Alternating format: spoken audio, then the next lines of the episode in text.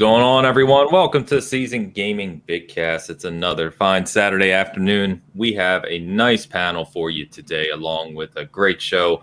Looking forward to this one. Truly, uh, you know me. I'm your host, Ainsley Bowden, also known as Porsche Power. But my partner in crime is here as always, and he now features a land port. What is going on, Mr. Rodriguez? it's a game changer, man. it really is. You know, and then and then I'm, I'm, thinking about getting the OLED upgrade too. But whoa, whoa, whoa, yeah. slow down. Whoa. Yeah. I don't want to put too much out there no, and rile no, people keep, up. Do something weird like keep it 720p yeah. or something. Right. Yeah. Internally, I'm going to stay the same. Oh, that, that, doesn't change. you know, outwardly, you know, I, would like to, you know, we, we can't start. We can't start right away with this. Uh, just put it out there. I don't know what you're talking about. I'm good, man. I'm good. I'm excited to be here. Let's go. Let's go. Nice, nice. All right. So, we've got uh, two returning guests. I'll start with Mr. Indie Gamer himself. You know him. You know his channel. And uh, just wrapped up a fantastic interview yesterday, actually, uh, with another small developer. So, Indy, how you doing, brother?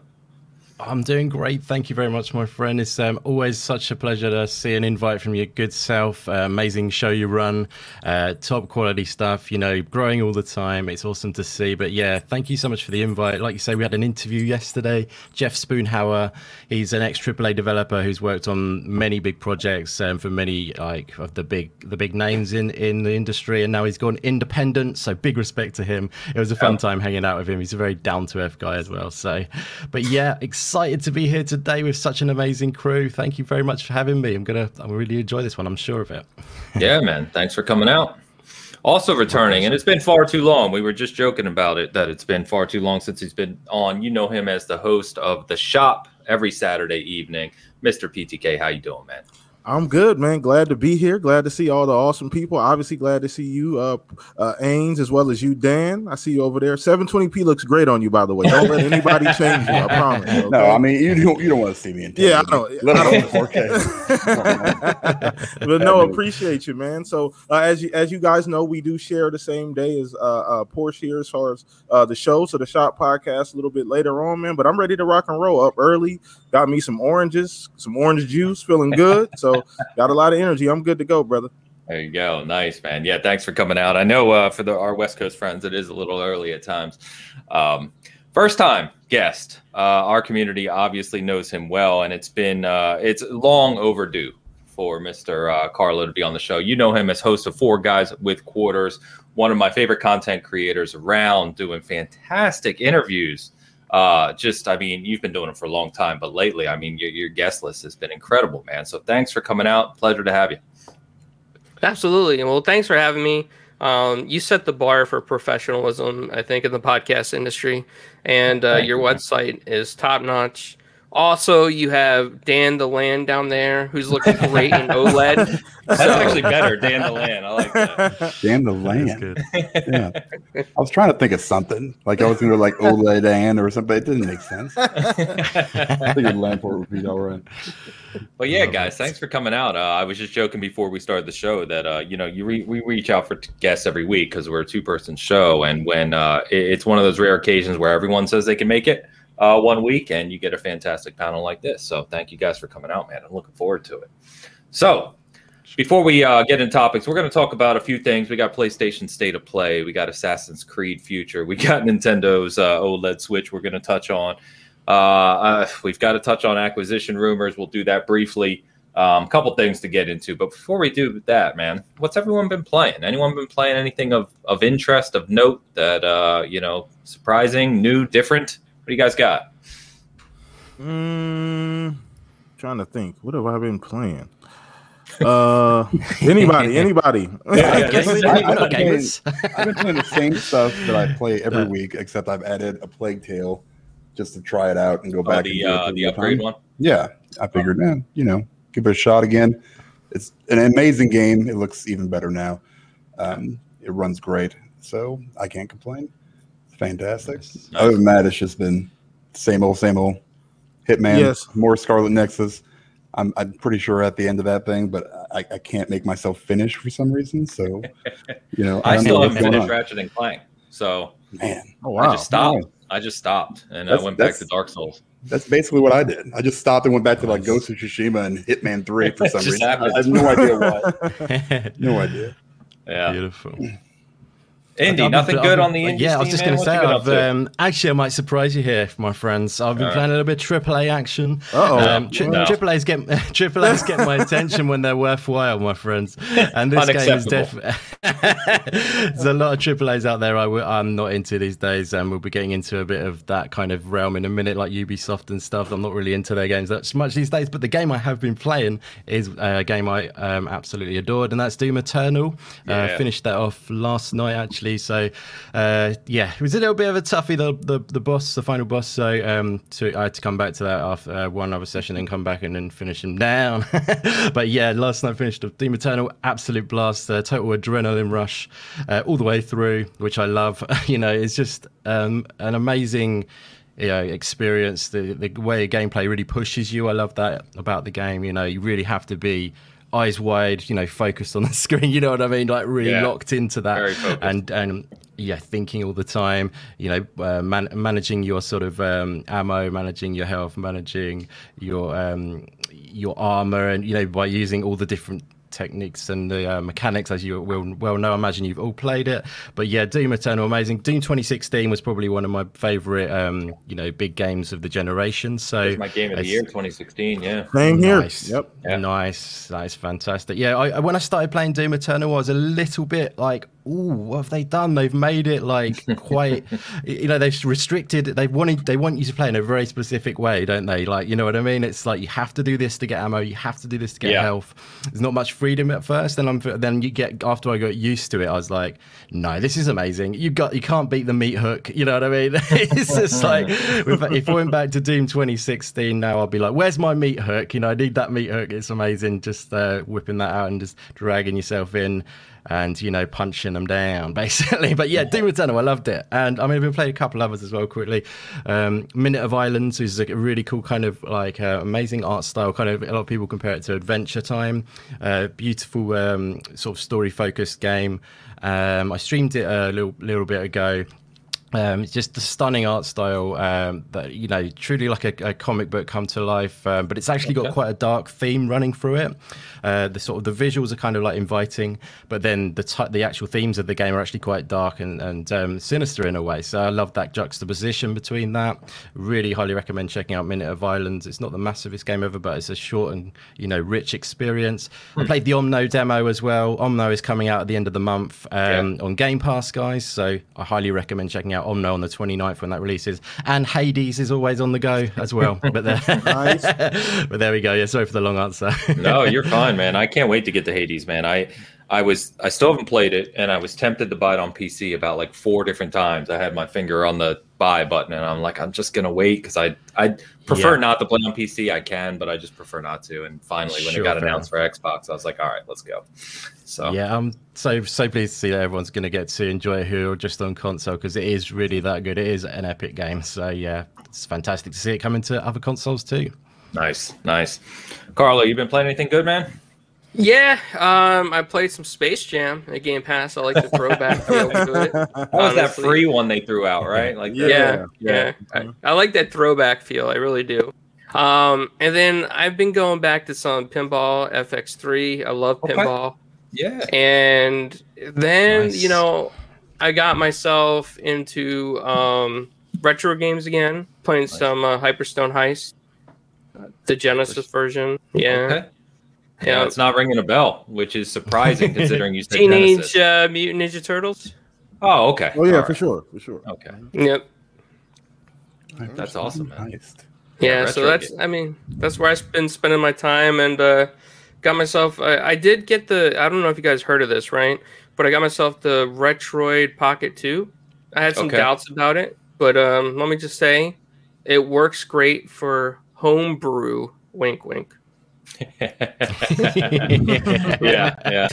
Um, is that the one where you can play? Correct me if I'm wrong, because I, I know there's several out there. Um, is that the one where you can play games from multiple different of the old consoles, like the 16-bit era, or am I thinking of something else? Yep, it's that one. Okay. yeah, it, all right. it, it can handle 64 bit. okay. Like I mean, it's not perfect. Some games work great, some don't. But it also is dual loaded with Android uh, 6.0. You can update update to Android 8.1 if you wanted to, but Okay. it's dual loaded. So essentially, the theory is if you wanted to, you could load Game Pass to it. But uh, I haven't tried that. Okay, so it's an emulator box with with potential. A handheld, and it's Yeah. like this big. Yep. Okay, wow. that's cool, man. That's real cool. Well, cool guys, man. Um, yeah, chat. What's going on? I want to shout. I forgot to shout you out at the beginning. Good to see everyone. I did see uh, Shizno said uh, we were talking about Doom, and he said, "Man, eh, he wishes they would give Quake that same resurrection." And yeah, I hope so, especially given you know obviously acquisition and funding and all that. If we could see Quake come back, that would be something special for sure. Would be pretty sweet. Yeah. All right, guys. Trent Reznor has to do the soundtrack, though. Come on. um, still remember those days, man. All right, let's get into it. We um, we'll start with PlayStation State of Play. Um, I know it wasn't the biggest state of play. You know, at least they set expectations early. That look, this is not the Horizon, the God of War, the the gigantic AAA's that people are waiting on. Um, but we got Deathloop, which I'm super excited for because I'm an Arkane stan. Um, and then we got uh, several indies as well that uh, that look interesting. So I don't know what if you want to start with kind of your overall thoughts on the show. You know, there's a couple things I highlighted here in our notes around Deathloop.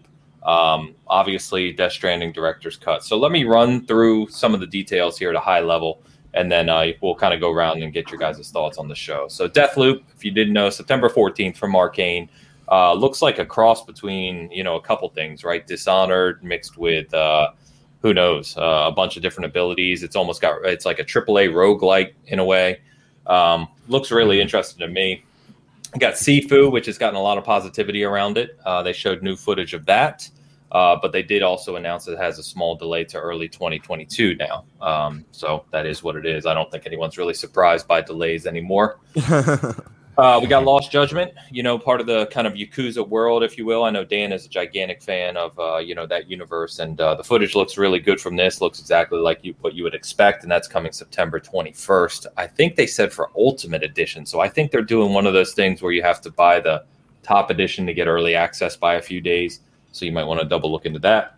Got a game called Fist, which is forged in Shadow Torch, uh, which I know drew some uh, attention. Coming out September 7th. It's like a 2D action game. And then uh, the other big one, of course, is Death Stranding uh, Director's Cut, um, which, if you weren't aware, is yes, a new release for PS5, but you can upgrade to it for ten dollars, which I thought is good. We need to see more of that for these next gen upgrades, in my opinion. So there's several other games that were shown. Uh, like I said, nothing too crazy. You can find a whole summary on the site as always. But guys, what were what were your thoughts on kind of this show overall? Did it do anything for you? Anything jump out to you? Um, PTK, I'll start with you, man. Okay. Um, well, to, to be fair, first of all, I obviously I, I do appreciate the fact that Sony, you know, kind of cleared the air regarding what they were going to show, so they set expectations properly. So obviously, like you know, we walked in knowing that we weren't going to see any God of War, any more Horizon, anything like that. You know, Gran Turismo. So I, I was actually completely fine with what they showed. I know a lot of people felt otherwise, but I I love so. My thing is variety. As I've gotten older as a as a gamer, I've started to realize I like. It's not necessarily about the I, I like different types of games. I've opened myself up to playing other things, and I like to see other things being shown. You know, so from what they've shown, uh, Sifu looked amazing. Lost Judgment looked amazing. Fist gave me Biomutant vibes. Obviously, it's not 3D, but uh, Fist looked amazing. Um, I, I think we had seen that before, hadn't they shown Yeah. that before? Like Yeah, they showed it last year, I yeah, think. yeah, Yeah. So Fist actually looked really good. Death Stranding, obviously, I'm, I mean that's a you know that's an acquired taste. We'll just leave that there.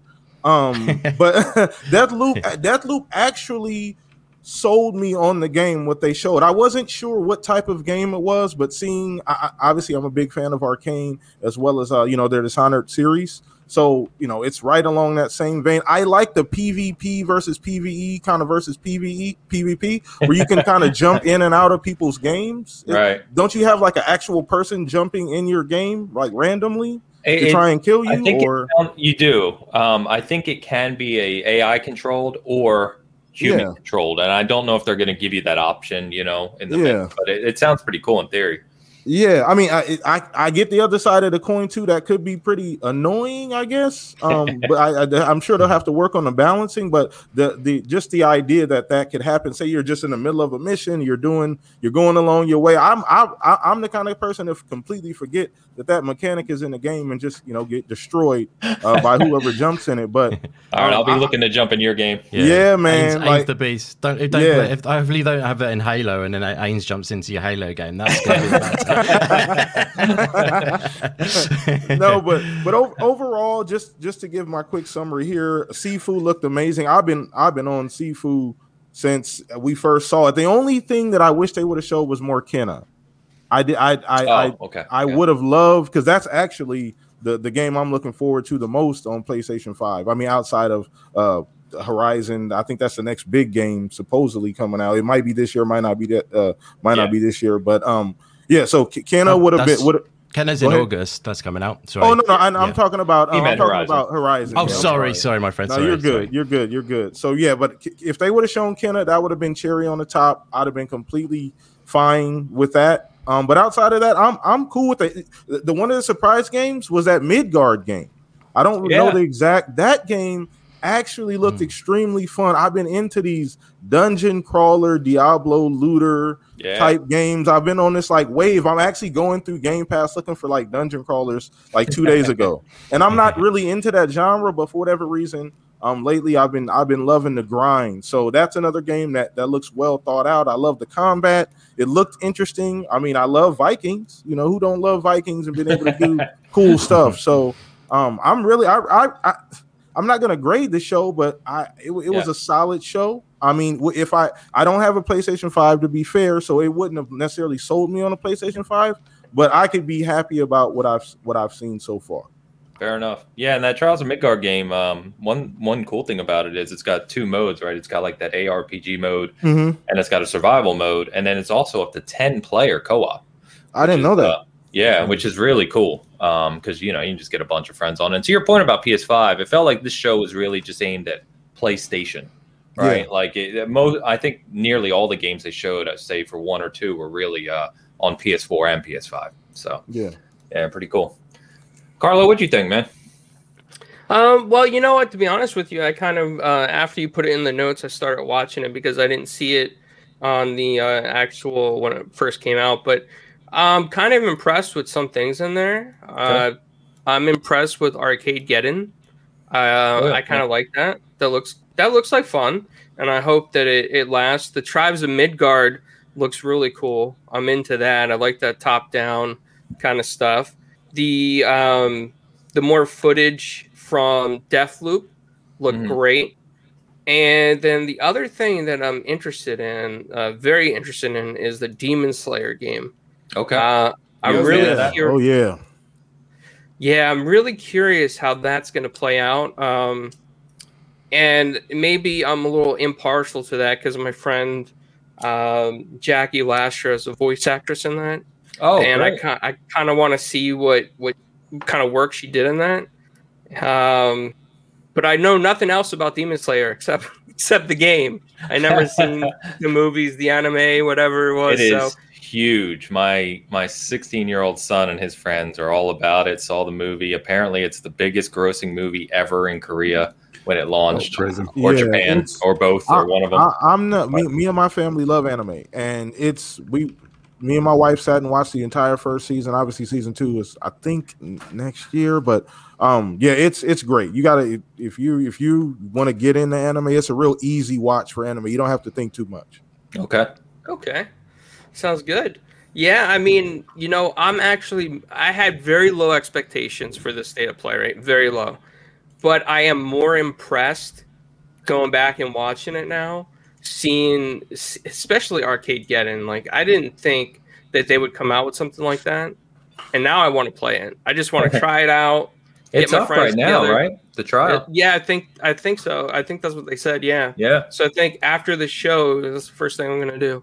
Nice. Yeah, I saw someone on my timeline posting about it this morning saying it's uh, surprisingly fun and well developed already, despite being kind of a game preview state. So um, it is Illfonic that developed that. If you're not familiar with Illfonic, they did uh, Friday the 13th and oh god, I'm blanking now. It's literally right on the site. Um, but anyway, they they've kind of done those asymmetrical multiplayer games. So uh, they did Predator Hunting Grounds too, which didn't really take off. So it'll be interesting to see if this one, um, you know, if this one does better for them. I hope it does, obviously. So cool. Let me get these super chats real quick. Uh, Bomber in the house, what's up, man? I know he had to work today. He was actually potentially going to guest today, but had to work. So let's get ready for Halo Infinite, Diablo 2 Resurrected soon. Thank you, man. Yeah, we played uh played some Halo last night with a big group of us. So everyone's getting hyped for Infinite. I love to see it. And uh, Mo in the house as well, wherever I can find it here. Mo, what's up, man? Five dollar super chat. Happy Saturday, boys! Cheers to the panel and everyone watching. Welcome to the future, Dan. There you go. I'm here for it, man.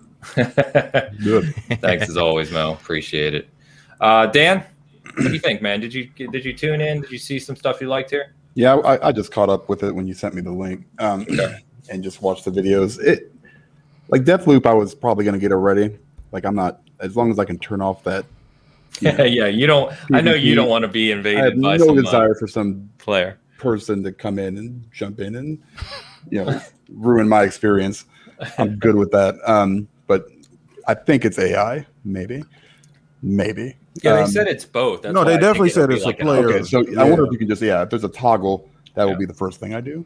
Yeah. So and then uh, Sifu looks good, you know, but I like I, I was kind of like it, it kind of took it down a notch for me because it looks almost, you know, I don't know, is it roguelike or roguelite? I don't I always get those confused. Um, but where like I think I texted you where I said I need to start at like five years old and like it needs to go to like 97 because be not. I mean, that's how much age span I need to probably finish that game. You know, assuming that there's no difficulty setting, but it looks, it still looks cool. I mean, I, you know, the mechanics and everything look really great. Um, and then the director's cut, yeah, that's a that's a easy ten dollar purchase. And you know, I, I wish more, you know, companies would do that where I can just pay the extra ten bucks Yeah, and get the you know all the stuff with it you know not just the regular upgrade but also you know the extra content whatever that turns out to be. I think i saw catapult which looks awesome. So we'll see how that goes. Everything else kind of yeah go ahead. No, I was just going to say it looked, and I don't know, you know the game way better than I do, but it looked like these are things that Kojima probably wanted to be in at launch Mm-hmm. and just obviously for development time or whatever reasons couldn't, right? So it looks more fully featured now. Because one of the complaints, and correct me if I'm wrong, but that game when it launched was uh, basically the traversal. Uh, it could be a little cumbersome. Whereas if you look at what he added here, there's like a new bike, there's ramps, there's a catapult, there's all these extra things to kind of help navigate the environment. yeah i mean that was kind of one of the hooks i think was you know how cumbersome it was because it was kind of a pain in the butt um but so so basically what you're telling me is like kojima basically you know told kojima that he couldn't he had a conversation. He had to sit. He had to sit down with him. You know. Listen, but yeah, he just sits there in a mirror, like we have to cut this. No, I, I can't. You know, it's just you know that, that, That's hilarious. that It's like goes. one of those TikTok videos where people Right. film themselves twice. Oh, yeah. exactly. Yeah, they were in like a different shirt or taking glasses off or something. Yeah, that's basically what I'm picturing in my head. But yeah, I love that game. It was super great. Uh, so, like I said, easy purchase. Everything else, kind of, you know, I'll try it out. Maybe it's one of one of those things. Fist. I'm not a huge side scroller guy, so you know, and anything multiplayer can just you know go straight to my trash. So, but everything else looked you know fine. They- they- my expectations, I mean, they were so low. I totally forgot it happened. So it, it, it's I, I, I totally missed it. I was like, dang, I totally missed state of play. But luckily at seasongaming.com, there was a nice uh, uh. Plug, and plug. yeah, everything's condensed, and you get every all the information right there with links to videos and Yeah, even the whole state of play at the end, man. So Gotta check it keep out, guys. Keep it simple. Yeah. Um, one thing I forgot to mention is uh, Moss too, which is Oh, yeah. for PSVR Yeah. because Yep. if you you know if you play PSVR, you know we we kind of joke PSVR is not the you know premier VR experience, right? But one of the highlights for me, at least in playing it, was Moss, the first one. So be cool I'm to not even see. joking. I literally sold mine this week Oh, really? because I never played it. I don't. I haven't touched mine in like two years. Yeah, I mean, it, the last thing I did was Squadrons, and I, you know, I pretty much stopped playing that a few months ago. So Yeah. now I, I was just like, well, it's just sitting there. Let somebody else, you know, give it a try. So, yeah. Yeah. Then they announced Moss two. Hopefully, the next, you know, iteration of their VR comes out Yeah. within a year or so. So we'll see what happens. We'll see. Not even joking. My PSVR headset is literally inside of my ottoman over there Mm. in front of my TV, which I never opened. I had like an inch of dust on it. it Jesus Christ. so bad. So bad. so Indy, this seems uh, this show seemed I saved you for last because this show seemed to be kind of up your alley, right? You got uh, several new, well, not new, but several indie titles to cover. What uh, what jumped out to you? Anything in particular? Um, well, without doubt, for me, it's definitely Sifu that wins the show because I've had my eye on that game for a, a little while anyway, and it was just great to see it again. It didn't show that much more. They keep saying they're gonna they're gonna dive into the um, the aging aspect at some point. They're gonna go into those details about that. I think people are wondering: is this a roguelike game? Is this not a roguelike game? You know, like Dan was saying. Um, I know they keep sort of putting that off a little bit, sort of holding that back. Um, I'm I'm cool if it is a roguelike game, but like people like Dan, he probably put him off, I imagine. So maybe that's why they're avoiding it for the time being. Yeah, I'm, I'm, I'm a little curious on what they're going to do. I- I'll, I I'll probably different- still play it, but yeah. The, so my perspective is weird, and I, I they're probably not doing this. But I, what I was thinking, right, because the whole thing is martial artist and maturing, Yeah. right? So you're aging. My thought was, I wonder if as you age, you gain different abilities, which slightly make the game easier because you're dying repeatedly. That's what it said. That's yeah. what Oh, I I didn't Yeah, even know that's- that. yeah. I didn't know You that. literally- Cool. Yeah. That's exactly Love it. it. Nailed, Nailed man. it. Yep. Nailed the concept without knowing it. Love Boom. it. But, I mean, I'm just psychic, guys. Yeah. That's what I do. Um, yeah, you'll be getting used to that concept when you're playing Hades if you haven't played many roguelikes. Yeah, So yeah. That's basically what you do. But the, the, sorry, that sounds belittling. Uh, but yeah, you nailed it, brother. but so yeah, what, the- what's to the- stop you though if, if it's if it's a mechanic Yeah. like where you age as you die and that Mhm. strengthens you or does whatever right makes you better somehow what's to stop someone from just dying on purpose 30 times and you like know going Um, straight to 95 years old. yeah then right just- just go straight to the max and destroying now I the whole- yeah. destroy everyone Well, so what it is is like in the usual roguelike, you would you would you would go along it on the run, and then you would get power ups along the way, as- effectively. So Yeah. you get a currency along the way that you would earn. Uh, that's what Hades is. You get the currency, and then you take it back to the base, and then you can buy these other power ups, which are last longer. There's different different kinds of power ups which last on that particular run, and then run out when you die. And there's also ones where you can upgrade for a longer, long that basically lasts stays with you forever for that power up. But yeah, so that is the thing I'm trying to wonder because like in the trailer, you die, it goes up a few years in his age, but the way they've sort of pieced together that trailer, it looks like you um you know, I don't know if that's how it's actually going to look in the game. You die and then you get up again, kind of thing. Whether there's going to be you die, you go back to your training room, and then you upgrade in the training room, and then you go out again. Uh, Do you know what I mean? Or whether it's actually going to be you die, get up again, and you, you're a few years older. So, like, because if you go back to the training room, there might be some upgrading thing. Because I do think the game really is paying a lot of attention to. Um, you know, authentic martial arts expe- experience. I think um, the the game they did um, last time was Absolver. That was a, um, martial arts game as well. I think they're very much into that. Um, I feel like uh, you know you're, you're becoming. You, they're actually, they've actually said Pak Mei as as a they've gone very specific on the uh, type of kung fu that you're using. So they obviously know what they're talking about, um, and you know they've designed it around that. I love the I love the combat in the game. It feels you know feels very explosive. You know what I mean? It's got like a, a nice feel to it in that way. Um, but yeah, I'm really excited for Sifu. But yeah, like I say, I feel I feel like they're doing a very authentic experience where you become the Grand Master, if you see what I mean. Um, you know, like that. There is respect to elders in, in martial arts and stuff like that. And you know, I think I think it's a really nice way they're doing the game. The, the gameplay looks like a blast, in my opinion. Definitely really excited for it. That's that definitely stole the show for me. But it didn't really add anything that new. Like I said, I've been waiting to find out. you know, some Yes. new info on on that to find out what the game is going to be. Yeah, but Steve- yeah, like Here's sorry, go Steve's ahead, my friend. No, you're sorry. Yeah, my fault. He said uh, you age and then collect social security to hire folks. Wow. yes, that's There a- that's one way of doing it. Love it. it's beautiful. Sorry, I didn't mean Yeah. to interrupt you. I just uh, Not a laughed problem at at that all, my friend. I love it. yeah, so I'm really interested in Sifu. I'm sold on that. I mean, the, the thing about these PlayStation State of Plays, I don't have a PlayStation, but I have a PC and I play on PC mostly. So Yeah. I'm looking out for games which are on PC, which a lot of these ones are. And the funny Sure. thing is, as well, a lot of these, um, like Sifu is, Kena is, uh, you know, Stray is. That was one, you know, that I potentially could have popped up Stray, which with the cat and the sort of like stealth and the cyberpunk world. I don't know if you've seen that game. But um, that is a looking fantastic that game. Uh, but the Annapurna Interactive have a showcase at the end of the month, so I do believe that is why we didn't see Solar Ash today, uh, the other day, uh, and also Stray, which are both Annapurna mm. games. I think mm-hmm. they'll be on the 29th being shown off because um, they have a really cool showcase coming up. But yeah, like I mean, as a whole, I wasn't that much in love with this one, but you know.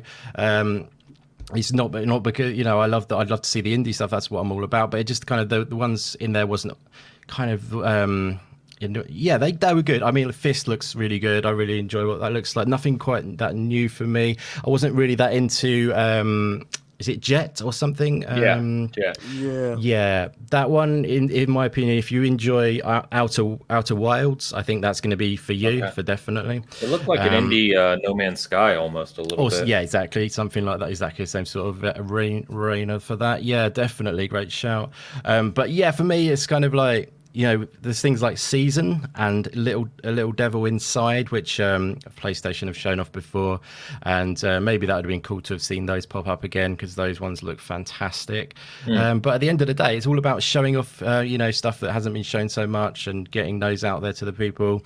Um, and yeah, but I guess a lot of people are wondering when's this, when's the big Sony showcase as well. That's the other yeah. thing. It's not yep. a problem for me really. I'm not really that worried, but you know, a lot of people are uh, who love their bigger games and they want to see the big show kind of thing. I wonder when that might be. It surely can't. They've surely got to do something soon, but yeah, especially. I mean, I have to wonder. We talk about Horizon a lot. I know PTK, you just mentioned it. Is uh, yeah. uh, you know, there's still speculation if that's it's supposed to be 2021 and yeah. you know time time's ticking so uh yeah. if that yeah, game's some, truly coming out this year then yeah there's some things that they haven't checked off that the expansion they still haven't talked about that that that whole ss you know the, the expansion there they haven't talked about oh, the solution. memory expansion yeah yep. the memory expansion that's still under the rug um this so yeah, I, am We, I think we're just used to a particular Sony because Sony normally they respond. This is they respond in some way to what Xbox does, and to see this delay is a bit odd, you know, from Sony. But you know, who who knows? I, I, am expecting some kind of show, though. I don't know about you, Ains. Yeah, yeah, yeah. No, I am too. I think. uh I think before September, right in the next what six weeks, I, I have yeah. to imagine we get a bigger show that's going to showcase the fall. Um, mm-hmm. rumors have been going for a long time now about Bloodborne um, coming back in like a remastered form for PC and PS5, and those are heating up again uh, with a supposed late this year, early next year release. So, uh, you know, they've got God of War to show something from. All we've seen is a logo, right? Yeah. So we've got to see God of War Horizon. We've got to get a release date for if Bloodborne's actually coming. Let's fingers crossed, please, please, please. Um, you know, we need to see that, and, and, I'm sure they've got some other things we're, we're unaware of as well. So. Palmer said director's cut, Bloodborne director's cut. Yeah, the new, the new, the new hotness. Um, but uh, yeah, so we'll see. Uh, I thought the show was okay. Um, again, I think like many of you, I didn't have huge expectations for this. I, I'm I like when they set the tone before the show, so you know what to expect, right? You didn't go into this show expecting these huge things. It's like, all right, I'm going to get Deathloop and I'm going to get some indies. That's fine. Then I know what to expect, and that's what we got. So. Um, yeah, I thought it was fine. Uh, I am pumped about Deathloop. I love Arkane games. Love them, love them, love them. So I'm really pumped about it. Can't wait for that. Um, so September 14th, God, it, you know, we've been talking about September and October games as if they're like so far away. It's the middle of July already. You know what yeah. I mean? It's it's not it's not long. So close. So anyway, all right, guys, let's uh, let's jump over to Assassin's Creed. Um, I don't know about the three of you. So Dan is a big Assassin's Creed fan, uh, more of the older ones. Um, I only got into them more recently. Mo's in the chat. I'm going to have to mute him because he'll probably start ranting. um, but uh, you know, uh, Ubisoft came out this week. This kind of broke uh, that they're working on this thing called Assassin's Creed Infinity, which uh, uh wild speculation kind of r- ran rampant um, immediately, uh, thanks to good old Schreier over at Bloomberg, and then other sites ran with it about being fully live service and all this stuff. So kind of did some digging on this a little bit, and I, I don't think I think some people's expectation or understanding was a little off on this. So here's what they're actually doing because they came out and commented directly. Ubisoft did, and they published a statement about this. So it's going to be for all future uh, Assassin's Creed games. If you weren't aware, they previously had Ubisoft Montreal and Ubisoft, or yeah, Quebec, working kind of in parallel on different titles. That's why we saw like a new Assassin's Creed game every other year, whereas they were in development for you know three or four years. Um, what they're essentially doing is looking to build Infinity as an Assassin's Creed platform for the future. Uh, funny enough, very similar to what we've heard out of 343 Industries on Halo with Halo Infinite. Halo yeah. Infinite's going to be the platform for Halo going forward, right? And they'll add stories into that platform. Sounds like what they're going to do with Assassin's Creed. The the positive thing here, which if you read this properly into their uh, press release, is that they're basically bringing all these teams together. So whereas you had these separate development teams working on separate Assassin's Creed games previously, now they're going to have just an Assassin's Creed studio basically for Ubisoft. Uh, Marc-Alexis Côté, I believe that's pronounced. Um, he has a long history with the series of leading, directing games, including Brotherhood, Syndicate, and Odyssey.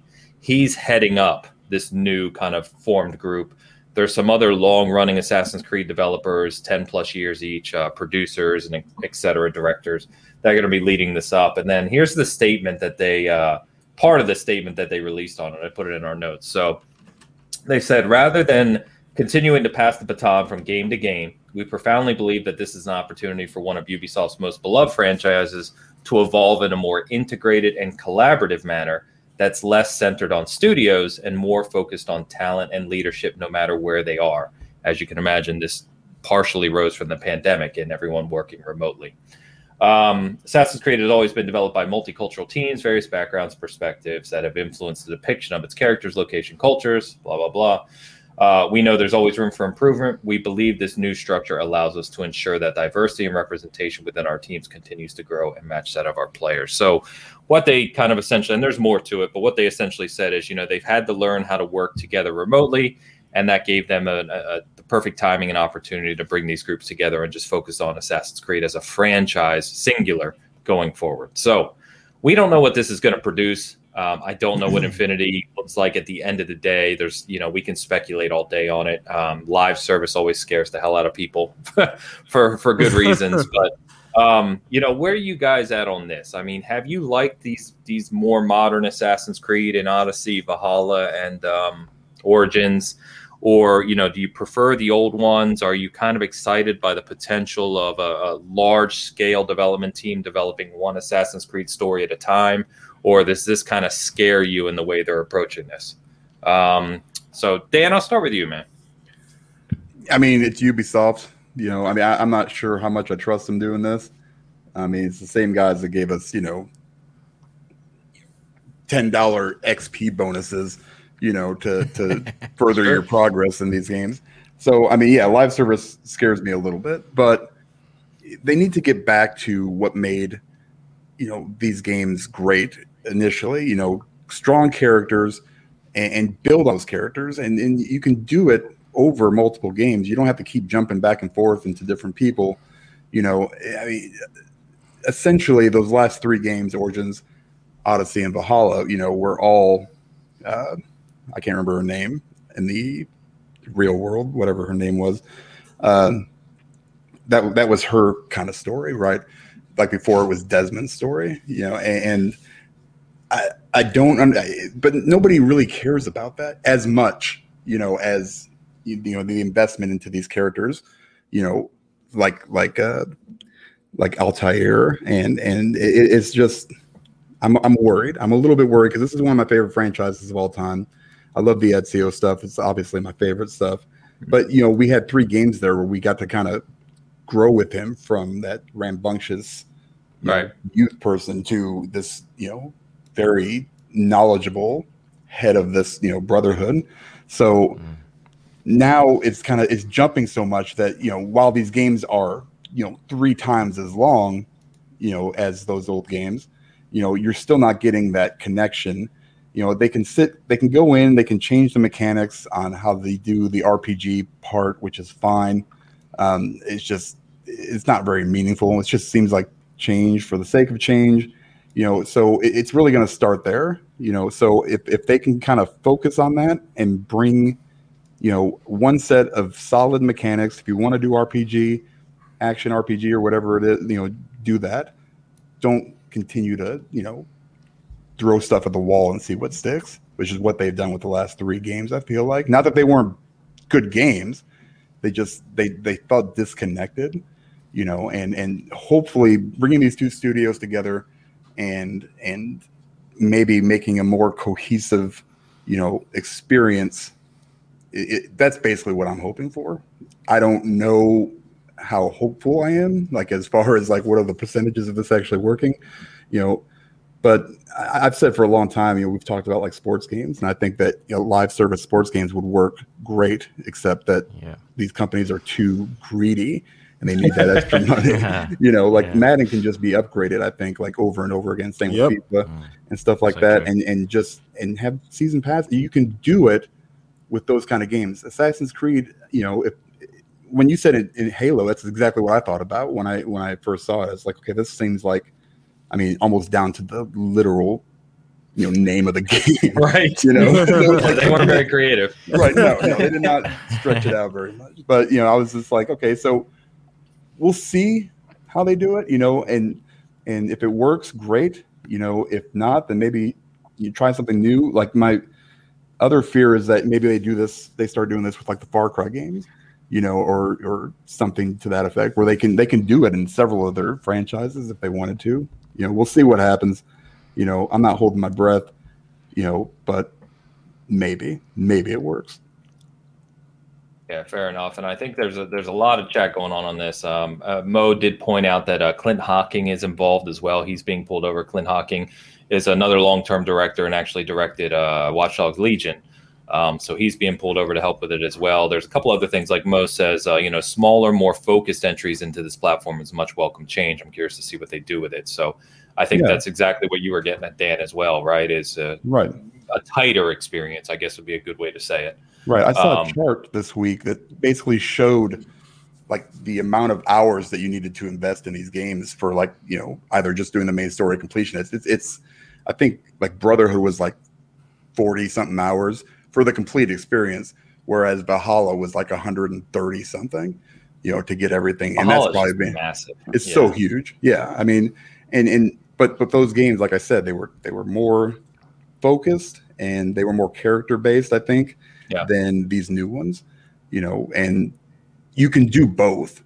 You know, can. They're not they're not mutually exclusive. You can do both of those things where you have a good character, uh, and and you actually are invested into that character instead of it being ripped away from you. You know, for the next game to just go to a different setting just Yeah. to try something new. Well, I think know, that's so- uh, I think that's what Shizuna is getting at here. I would like to have modern day hub with an animus, and then each expansion or kind of new entry is a new character in time, and bring the assassins and Templar battles. So Yeah, they could do something like that too. Yeah, it would work. Yeah. Well, and you know that would also give you the opportunity to tie those things together. To your point too, right? Right. Um, So it doesn't feel standalone. Uh, let me get the super chat real quick from Fatboy Horror. Always a always a big supporter. Thank you. And Dan will give all further ACs a seven. He has Until to. they, yeah, until they change their damn, you know, mechanic or whatever. Until they change their either, just do something. You know, just something. Like that.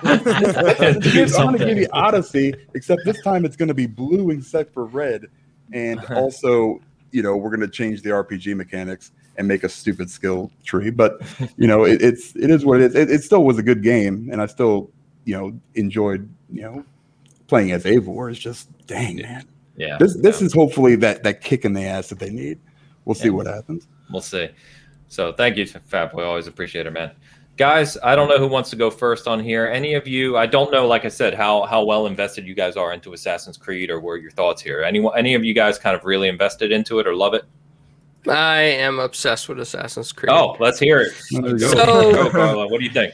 I mean, okay, so I'm with Dan. I like the older stuff too, but the new stuff has grown on me a lot. I, I love the fact that you know the worlds are expansive and the mechanics are changing a little bit differently, and you can just, I mean, cruise the world and see so much stuff. You know, it's not like a path anymore where you're in this little area or you can only explore so much of the world. I just like the fact that it's so expansive. And I think that with the live version of Assassin's Creed, I think that we're going to get choices to be different characters in the game. I think they're going to give us choices maybe when we start out who we can be. I think there's going to be opportunity for, you know, um, PvP, PvE.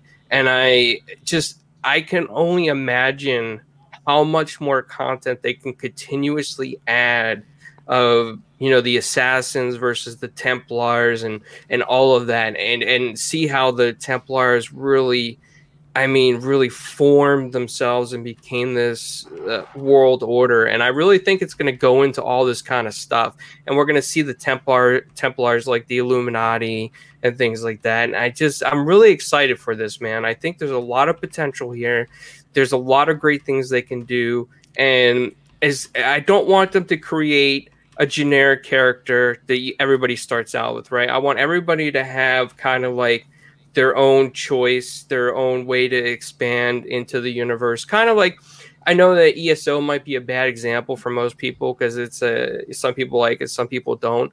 But I would like kind of like you know an area like that where we could start. You could be maybe a female assassin in this time, or a male assassin in this time, or maybe ha- maybe be even a Templar in this time you know, trying to create law and order because there's too much chaos. I just there's a lot of potential here, and maybe I'm getting my hopes up too much. And maybe Dan's looking at me with the evil eye over there, drinking his. Uh, Dr. Pepper. this is what I'm. This is what I'm thinking, Ains. I think that this is.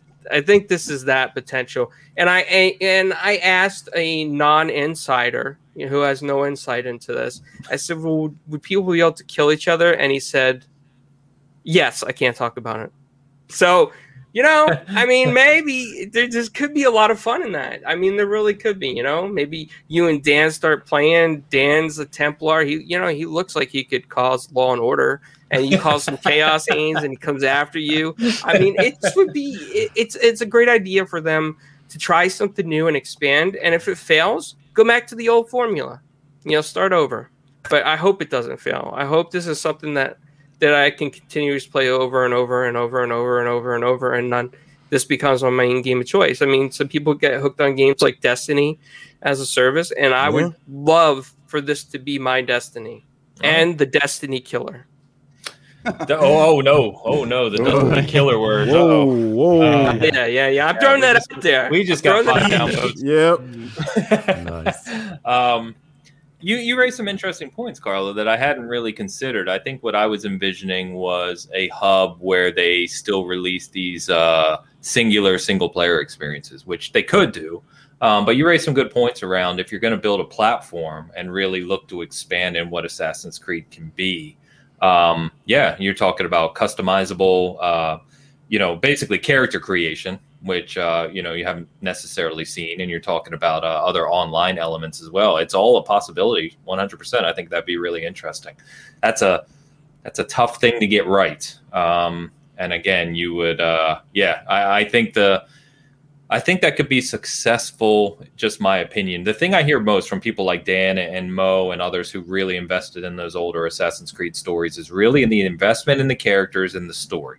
And that the new ones haven't felt as, while they're much bigger and there's a lot more to do, it hasn't felt as intimate or meaningful from a story perspective as the old ones. And tying together online elements, character creation, and broader broader world things while keeping an intimate story is it's not easy for developers to do. But I would certainly wish them all the best if they could pull it off. Yeah, yeah. good luck, man. yeah. Damn, of little faith. Yeah, no, that's why yeah. these guys get paid the big money, right? Yeah, I mean, they, they, it's if it's it's going to be like Destiny, where I mean, yeah, that's you can see like Destiny's a humongous cash cow. You know, like games yes. like that, or you know, ESO or WoW or anything like that. You know, it's all going to be, you know, and that's what Ubisoft does. They love the money. I mean, they don't charge you for this craziness you know, if if if they didn't. So, I mean, you can go into the store right now and you can go five you bucks and get a sword. Yeah, I mean, yeah.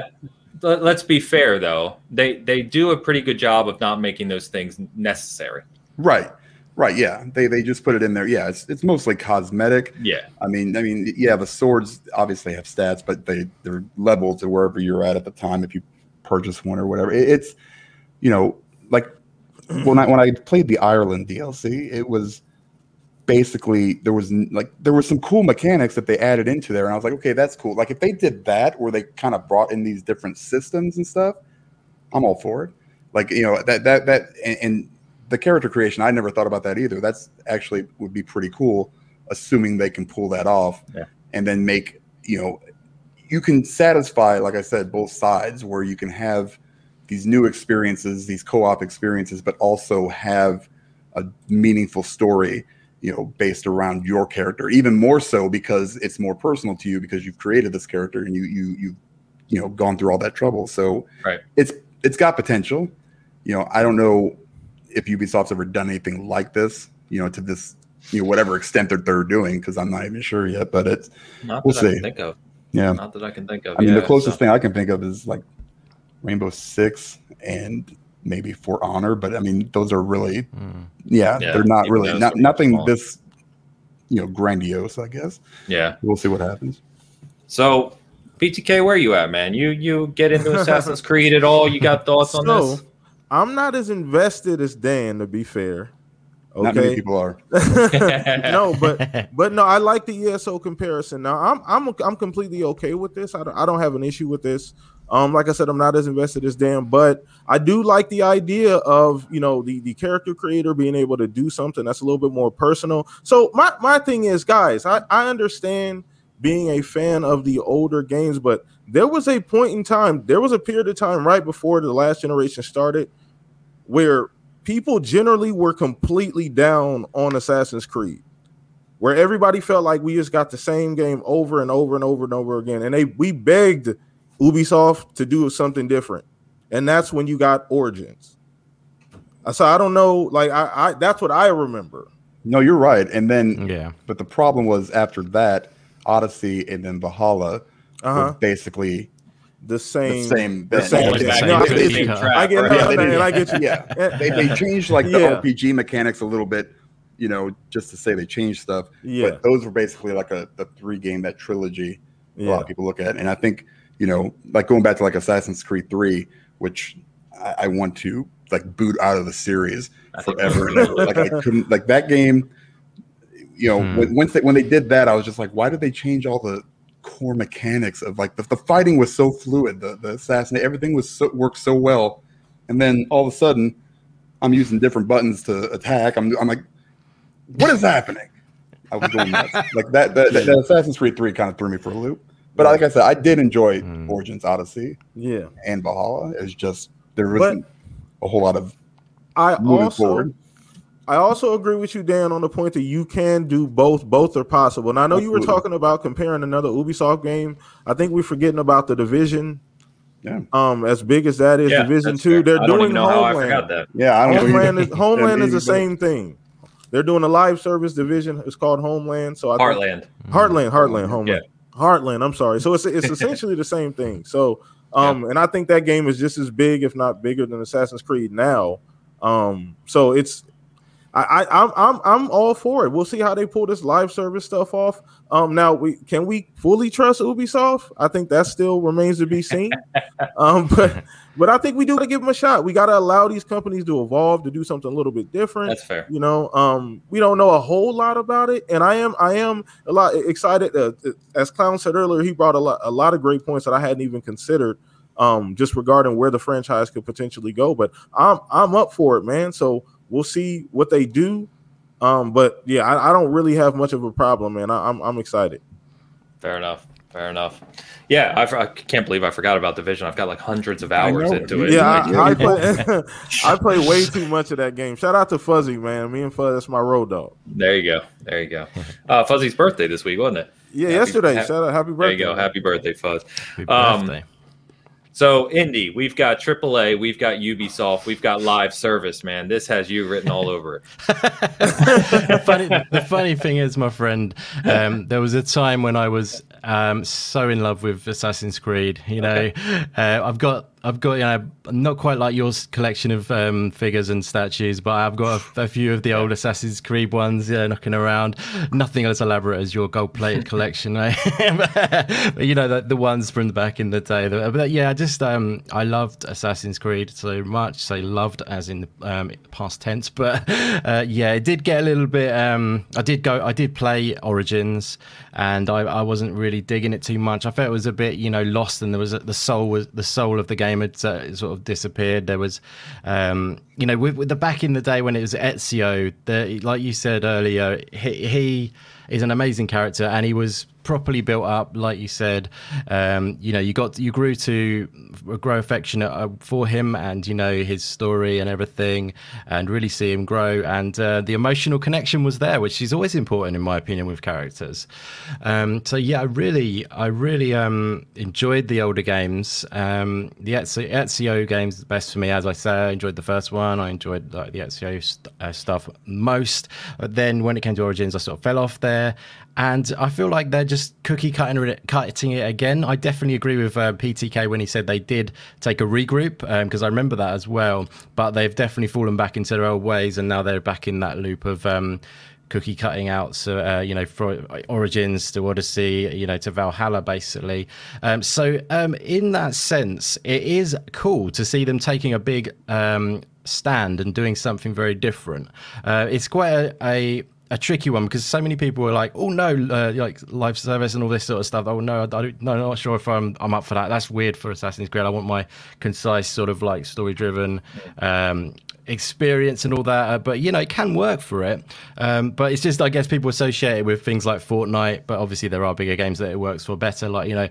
Destiny, maybe you know, and stuff like that, like you guys have mentioned. But yeah, I just think it is good to see them taking, you know, a stand, I suppose. And um, it's just a worry though, because you bring two, you bring in amazing people together, which is fantastic. But again, there is that that worry again that it's going to be a diluted down kind of ex, uh, you know sort of experience because there's too many people pulling in different directions in the team.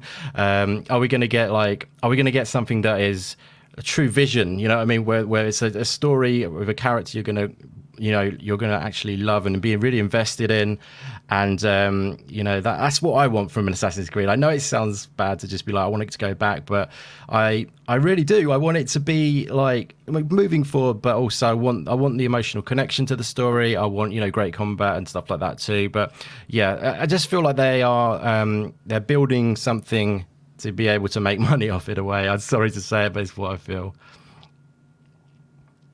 Sorry, I'm typing with chat here, all kinds of stuff oh, breaking out. yeah, And no problem um, at all. I, yeah, yeah, I think you're right, and I think that's what most of the people, like I said, that I, have talked to that wanted to go back are exactly that. Uh, you know, identifying with characters and having emotional stories, and I think, as Dan said, I think you can do both. It's just a challenge. Um, yeah. But I think, as we've all kind of said, you know, let's see if they're up for it. Um, if you have a hub like that, there's no reason, theoretically, why you can't deliver both of what Carlo is alluding to with a broader yep. create your character kind of living world experience while also delivering 10 hour, 15 hour story driven, meaningful things. It's just, it's hard to pull off. Um, it is. So. It's, it's, pulling in two different directions, isn't it? it? Is. So, like, how do you yeah. meet in the in the middle when you go into what different ways, sort of thing? Yeah, but I, you know, as as you guys were talking, and I was thinking about this more broadly, and thinking about what they've said about Infinite, which Halo Infinite, which I you guys know me well enough. I've paid every detail, you know, on. um, I, it feels like there's very similar comments here, and I could see these bigger studios who have the the resources and the funding and the time to be able to pull this stuff off, like Destiny, right? Where you do, you kind of have your central hub. You allow people to create whatever their avatar, whatever in the universe, and invest in that character in the long term but simultaneously or in parallel create meaningful stories and just add to that over time continually. It feels like that's where the future of some of these big franchises is going right in front of us as we're talking about it because yeah. it just it feels like that tackles two things, right? It, the the mm-hmm. two things we hear all the time are exactly that is you want meaningful single player experiences how much have we heard that over the past five ten years um, as well as you want the the industry has moved to these games like Destiny, like Division, like many others we could name, where people do log in every day or every other day and they feel invested in their character and this long running community, right? So, of mm-hmm. course, these big studios who are investing hundreds of millions or even over years billions into this um, see potential there because if you can do both, you can satisfy not only a broad set of gamers, but there's recurring revenue to Dan's point, yep. just nonstop. That's what Destiny yep. is. That's what Division is. It's not, it's recurring revenue. And we go back to joking about like uh, Xbox and PlayStation, them wanting you to play in their garden, right in their ecosystem. All this is is a microcosm of that. It's a it's a game ecosystem rather than a platform ecosystem. So, yeah, I yeah. I think a lot of good points made by you guys, and I think I could see a, a future where we kind of get all of the above or attempt to get all of the above to try and satisfy all that base. Yeah. Yeah, we'll see So- what happens, man. That's, that's Yeah, I, definitely. I'm- I mean, there's plenty of live service games out there, you know, and I think Yeah. Yeah. They've, they've seen their the success that some of them have had, and you know, probably just running with it. I mean, Yeah. I can't blame and them I- as a business. I totally get it. Yep. Yep. And you know, I mean, just with this idea of this whole universe of Assassin's Creed, right? I mean, they could add on expansions, kind of like ESO does in the future. Doesn't have to be right away; it could be in the future. And how would you, you know, mix different time portions of Assassin's Creed and the Templars? I mean, what does WoW do, and and what does ESO do? Portals, you know, they could hmm. just portal you to a different area of the game and it'll be like a different time zone and you're working on that mission. Yeah. Yeah, Yeah. fair enough. A lot of ideas, Like, yeah. The, the Animus is a good base for all of that Yeah. stuff in a way. You literally have the foundation, right? It's literally it, isn't it? Yeah. Yeah. Yeah, good to see everyone, guys, in chat. Kima, Toolman, Kev, what's going on, guys? Thanks for coming out. Um, the last point I was going to make on this, and Dan and I joked about this in DM prior to the show, is you know we, w many of us are so attached to specific franchises, be it Assassin's Creed, be it Halo, be it whatever you're attached to, Destiny. Um, it feels like the game industry this is just my own thought but it's expanding so rapidly and there's so many new studios and so many new developers and so many new ips coming that this may sound really weird um, but i think we're going to come to a time where uh, like we were joking about nintendo which we're going to get to where your nostalgia for a specific franchise may become less meaningful um, because there's always going to be so many different new experiences that you can jump in that whereas before it was like if the new halo game didn't hit for me i was distraught for like a year or two right looking for something else to play whereas in the future it's just like okay this game released this week uh, it's not what i wanted it to be that's fine there's eight games releasing next week you know what i mean there's just there's It's so literally it this month much as well. Yeah. yeah to keep Yeah. up with and it's just Yeah. getting bigger and it's going to continue to get bigger um Yeah. i just I fe- I see a future where you know we may get hyped over a game and when it doesn't land it'll be disappointing but it'll be like no big deal because there's 80 other games i could play right now um that'll satisfy that itch i just i Yeah. see us getting there Yeah. It, it makes the quality. Sorry, just going, but it makes the quality better as well because people are going to strive for real quality, aren't they? As well, they say You have quality to. will rise to the top if you see what I mean. Yes. Otherwise, you're going to get lost. So that is a great thing in a way. Yeah cream to the top if as they say Yeah. right Yeah, exactly. So anyway, good conversation, guys. Uh, yeah, that was we stayed on that longer than I thought. And Carlo, man, uh, definitely some points on Assassin's Creed in terms of the dynamics I hadn't considered, which I think is good. So, um, all right, guys, we got to do it. I, I really don't want to do it, but we got to talk about Nintendo's new Switch.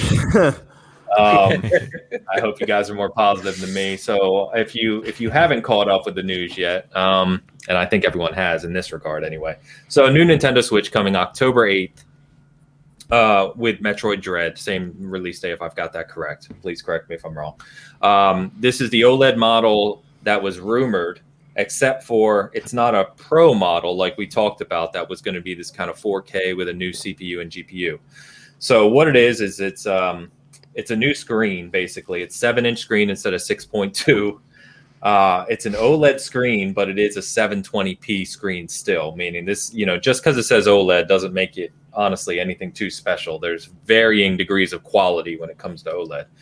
Um, it's upgraded from 32 gigabyte to 64 gigabyte internal storage. Um, yes, it has a LAN port. You're in luck. I don't, if you want to connect to Nintendo Online, I don't know why. Um, it has an adjustable stand and it has better speakers.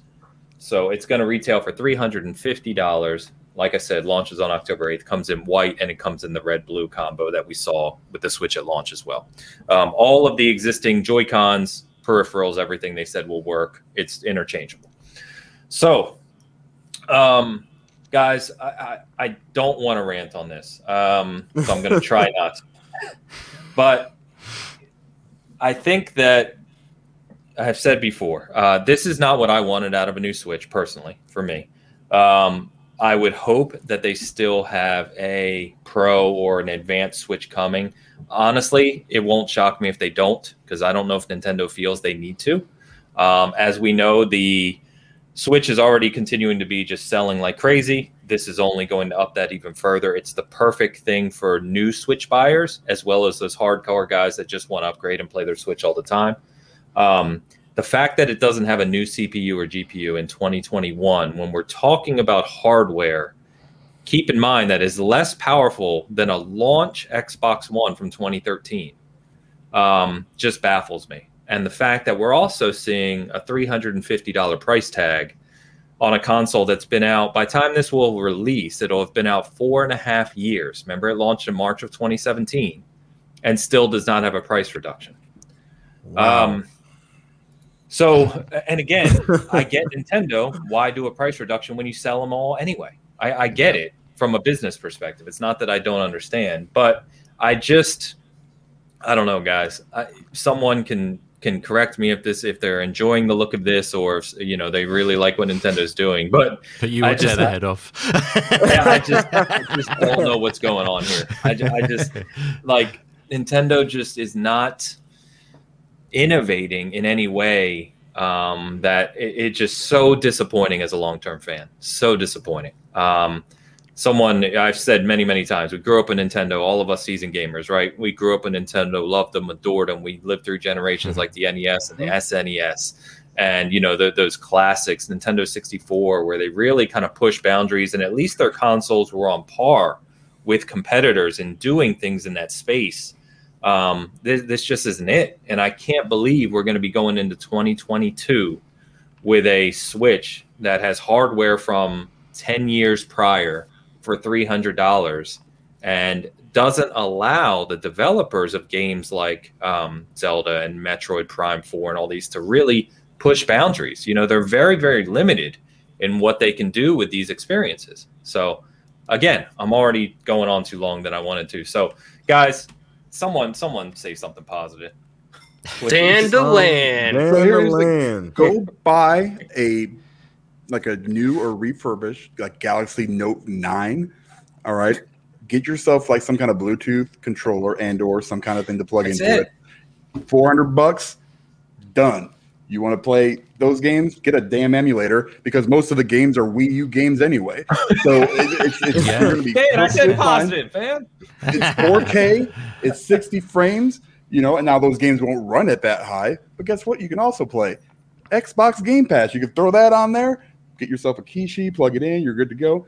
There's so many other options out there, and and Nintendo likes to just continue to slide it in and not even give us any help with it. It just drives me crazy. I, I, cannot believe that it's still 720. I mean, my, my I have a Note 9. It is like a three or four year old phone. It's got an OLED screen or AMOLED screen. AMOLED, yeah. Yeah, and and it's it's better than it's the Switch okay. Screen, you, can, you can record videos too. Like if you want to record a bit, there's so much more you can do with this phone.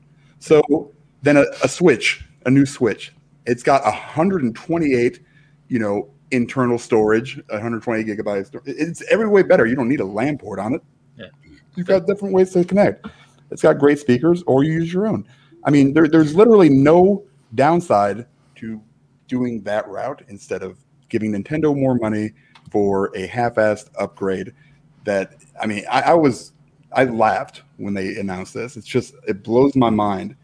Like OLED is that that hot, you know, trigger. It's capitalizing word. on the term. Hundred percent is. Yeah. So it, it's and it, like when I, I, think when I messaged you when they said the land port, like they immediately said, "Oh, and you've got this built-in land port now," and then immediately after it goes to a guy who's got his phone sitting next to him playing a game and talking using this for his you know communication with his buddy playing Smash Brothers or whatever he was. I, I'm, I'm just I, I don't understand it. It's fine. I don't think they're going to give us a new pro model. I think that's the next step. You know, for the next, yeah, for yeah, when they when they redo all these Switch games and they you know it's a Switch two and it's a whole new system. You have to buy all the games again. Nothing will you know ever you know be backwards compatible or anything. It's just it's just frustrating, man. Like you said, you know we, we've been Nintendo fans for so long; they've kind of passed us by. I'm starting to accept that more and more, Yeah, and and it's just it is what it is, and and that's you know it, they're not hurting, so they're gonna do what they're gonna do. So So, uh, Dan, I said positive, um, Yeah. and I, I realized that probably was your most positive take. that so I was appreciate that was that was pretty good. I thought. Yeah. Guys, where are you on this, man? Does anyone have a, a different viewpoint, or? And I'm not being sarcastic. Like, if, if there's positives here that you're looking forward to, please shout it out. Or, or are you in the same camp as me and Dan? So there's nothing positive about. it. I'm sorry. There's, Oh man. there's nothing. There's You nothing. gotta try, man. I'm not. I'm not gonna do this. I'm not gonna do this with Nintendo. I'm not. I'm not. I listen. I try the best that I possibly can to stay positive about Nintendo, but I am sick and tired of watching these Nintendo fans being slapped around. I'm sick of it and not do anything. And so, it, To be fair, they kind of like it. At this uh, point. listen. As long as I get another Mario in some form or Kirby and or Zelda, they'll be completely fine. But this is such a, like you said, a backwards. It, it doesn't make any sense. It doesn't make any. I, I- I was watching. Shout out to Neo uh, Gamer, and I was watching his stream, and he was talking about he still has games that are running sub HD on the Switch. There are games that run sub HD currently on the Switch. Yeah. Yeah, uh, I know. uh, Even um, when they tested something recent, Doom Eternal, maybe Yeah. it drops to like 540p, and I'm like, this It- is 2021, It's guys. It's 2021. Is that is that is that streamed, or is That's that on the one? ha- that's on the hand on the handheld on your when you're Oh. wireless and not in the dock, isn't it? I That's don't know. must be- I- I don't- Can't does be it when you're matter? docked, surely. I mean, Uh, yeah, I mean, well, no, honestly, I mean, you don't notice 720 to 500, 540 on on that screen as much as you would on the Right. TV. If Sure. you, you know Yeah. what I mean. yeah. Maybe you will on an OLED. True. No, but they they truly are the Keyser Söze of video games. Like they they really do just they just do what they they just do what they want. They get away with it, and everybody's okay with it. Nostalgia is a hell of a drug, but this is ridiculous. Like I don't I don't understand why would you even think that this was okay? Like why would you think that this was okay? Like we're not getting anything meaningful here. And let's be fair, this is the same company. I don't know if you guys saw the tweet. They just updated their servers the the last time they updated it was 18 years ago. He's right.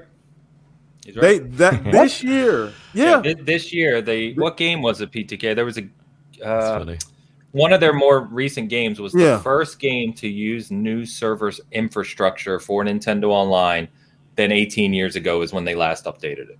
Like the the actual server The blades. actual- or The actual servers actual running the game in the background when that you would connect to. Yes. Well, tell them to call Microsoft because they got a bunch of like one X's now sitting around because they just replaced Yeah. all their stuff. They got, you know, maybe It's they can get a, a little upgrade, man. I'm not surprised. I'm I'm absolutely not surprised. I'm not surprised what Nintendo does anymore. This is this is ridiculous. Like they're the only company that could get away with this. Sony is Sony would not be able to get away with this, nor would Xbox.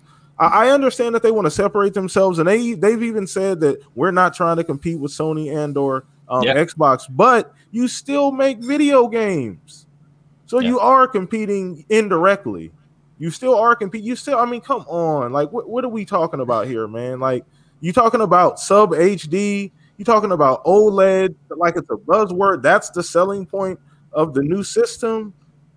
Ah, I can't, I can't do this with Nintendo, man. Go somebody else. You know what? Else. It was, uh, Sorry, it was Monster Hunter Rise. Uh, Oh, I've got it here. It, Okay. it was Nintendo's replacing its multiplayer server system NEX, used in most, if not all, of their online games since the Wii U, with a new system called NPLN. So Monster Hunter Rise was the first game to use. it. 18 years, man. They had they had hamsters, man, running that thing. so to address Kevin Medeiros in the chat, um, Yeah. I believe it was Windows 98 machines that they Yep. were still running. It Yep, was. It was Windows Windows 98. 98. You're exactly Yeah. right. Yep. Up until Monster Hunter Rise or two or the the stories, so they just replaced Windows 98. Yep. Servers, Yep. server infrastructure. Yep. Thanks, guys. But you know, I, I want to say I'm a little bit more neutral on this, right? Like, All I mean, I right. I, I I was gonna go with as well. understand I understand Nintendo's standpoint. They can print money. They print money and that's what they do. They're yeah. not worried about the hardcore gamer. They're not worried about guys like us that want 4K or want to, to dock this thing and play games on a TV. What they're worried about is selling an upgraded screen, OLED, nothing else, a little bit more memory to kids out there that don't have a Switch yet. And also, it's like you, you it's a it's a um, slap in the face to scalpers too, right? Because remember they were scalping all the Nintendo Switches, trying to sell them for like six, seven hundred bucks, and now we got an OLED Switch coming out for like three hundred and fifty bucks. So I mean, that's what it is, really. It, it's a neutral standpoint. Nintendo is Nintendo. They do whatever they want to do. They are in their own little bubble, their own little space. They don't feel they need to compete with Xbox or PlayStation because they're they feel that their IPs are the most valuable IPs in the world, like Donkey Kong and Super Mario and all they got to do is make the switch, pump out, you know, one first party game a year, and to them it's worth it because people are going to buy it and people are going to bundle it and gamestop's going to sell it in bundles. They're going to upscale the price of the, the, even the sd cards to go with these bundles. I mean it prints money and right. that is the purpose of this right? It's not for people like us to get excited about. Do what do i want a 4k switch just like dan and ains? Absolutely. I would love something that was more modern. But again there's one thing that nintendo is good at and that is indie games. They are great again indie games on the platform. So the people that couldn't get, you know, the uh, the OG Switch and uh, too many scalpers were in the ring. Now they can go get the OLED Switch and play their indie games and have fun. The LAN port, I'm not 100% sure what the idea behind the LAN port was. I'm very confused. that is a weird one.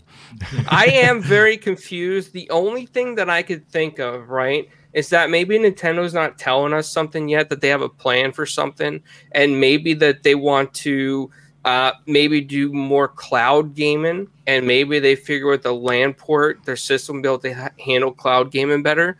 I mean, who knows? I mean, there there was there was always that rumor for a long time that Game Pass was going to come to the Switch, and if you guys even remember, a long time ago, there was even articles saying in Japan there were prototype APKs and um, in different um, what do you call it NSPs I think for Switch where there was Game Pass packages. So there's always that possibility that maybe Nintendo thinks that LAN port is going to make it more valuable for cloud gaming in the future.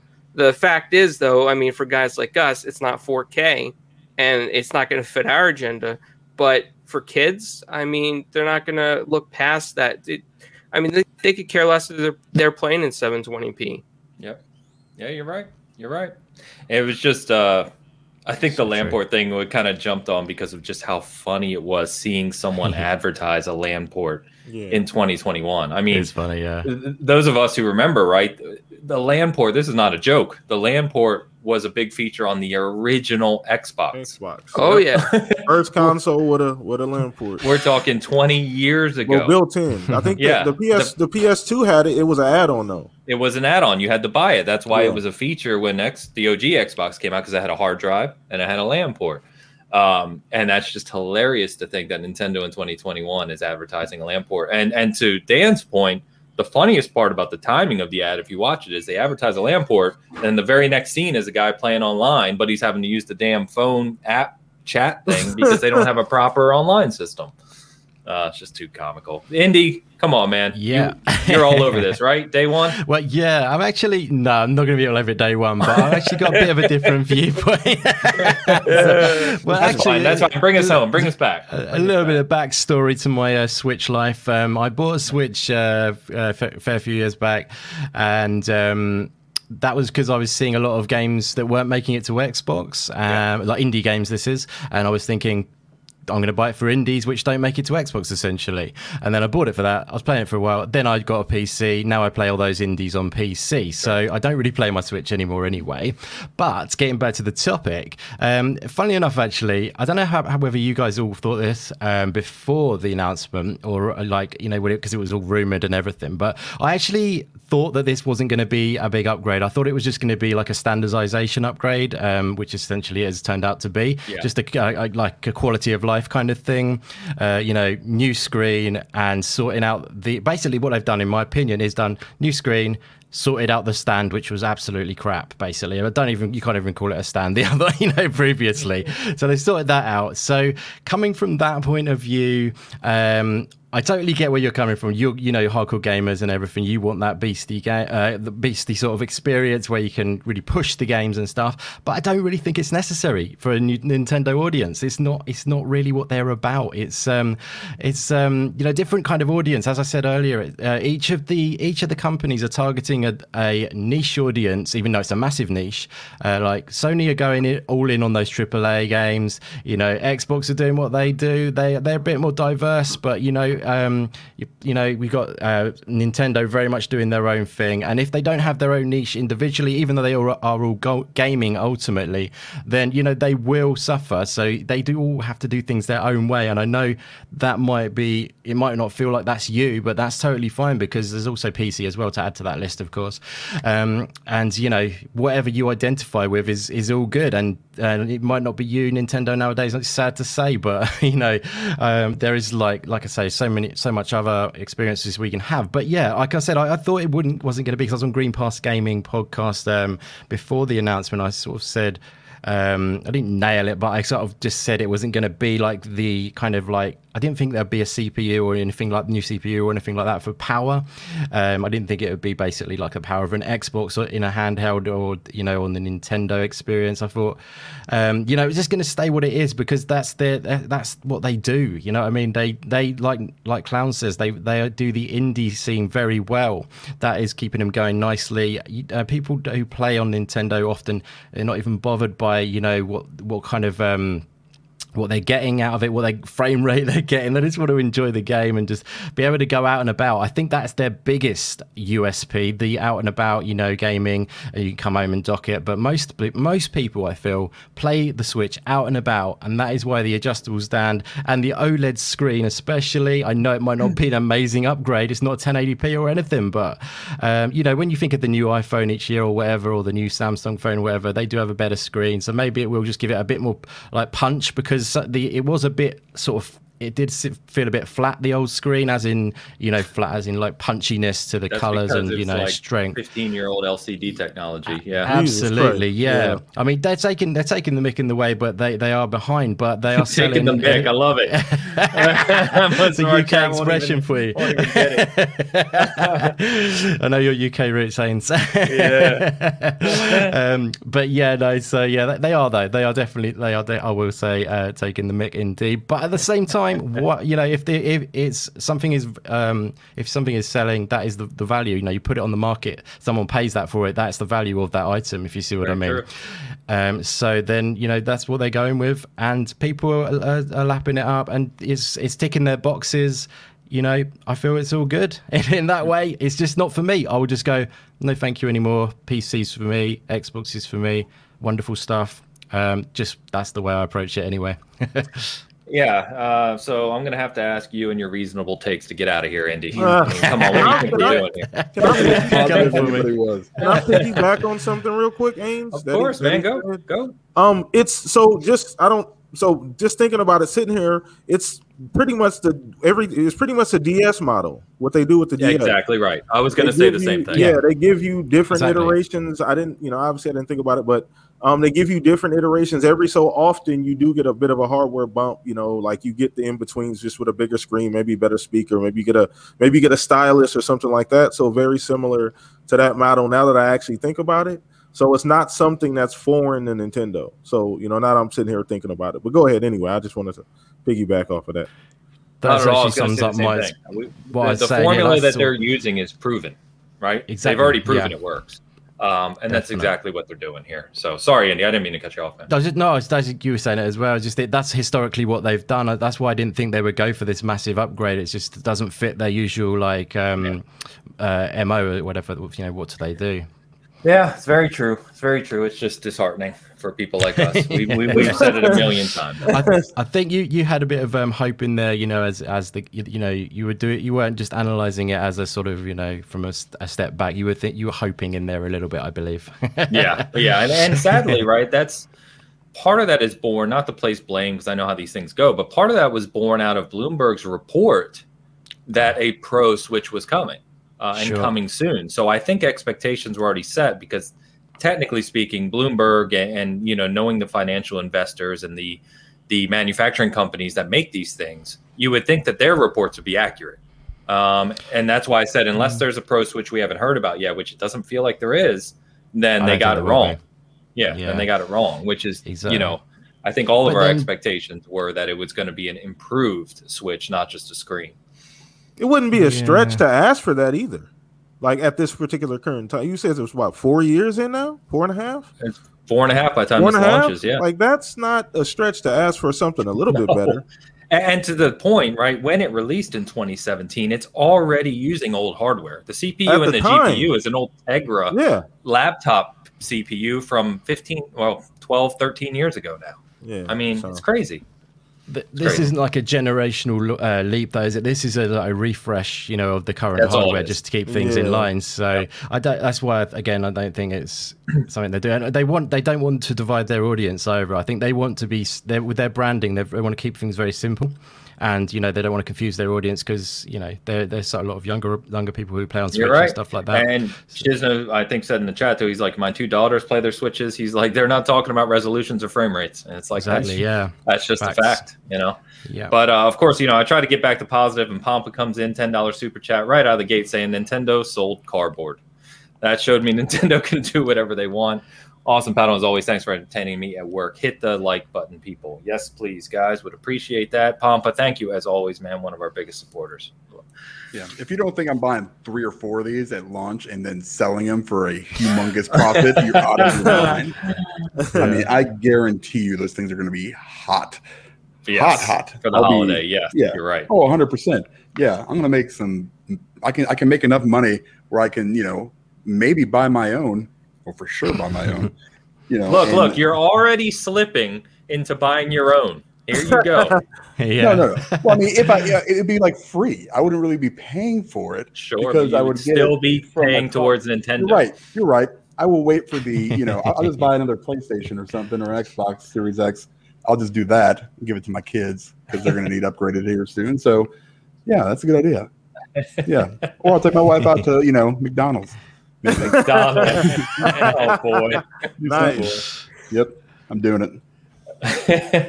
All right, guys. Let, let's jump into something um, which I was more excited about. Again, I don't know where the rest of you stand on Witcher, but WitcherCon kicked off last night or yesterday. Um, not a whole lot of game related, but I figured because it's you know it's based around kind of that community, I figured I'd mention it and just touch on it. So couple things out of yesterday and if you missed it it was like a three hour kind of panel with uh, actors and actresses and, and questionnaires and all these things. So you can check that out if you want. But the highlights for this community are that um, obviously the series x s and ps5 upgrade are still coming later this year.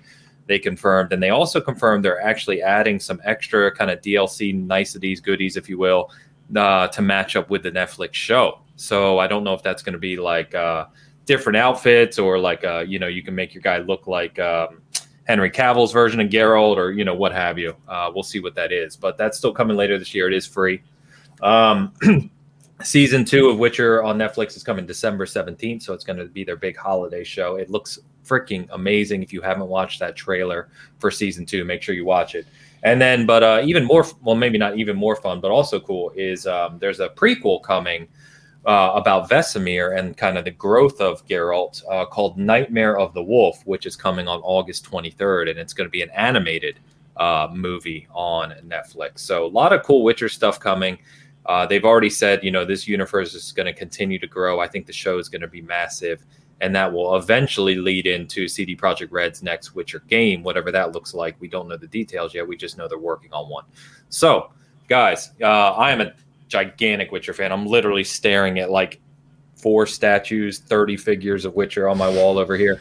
So uh, I was super excited for all this news. But um, who who else is uh, kind of pumped about this season two? And uh, are you going to go back and play Witcher three when it gets the next gen or current gen upgrade, whatever you want to call it? Anybody? Anybody. Yeah. I'm, I'm going to. I'm super pumped about season two.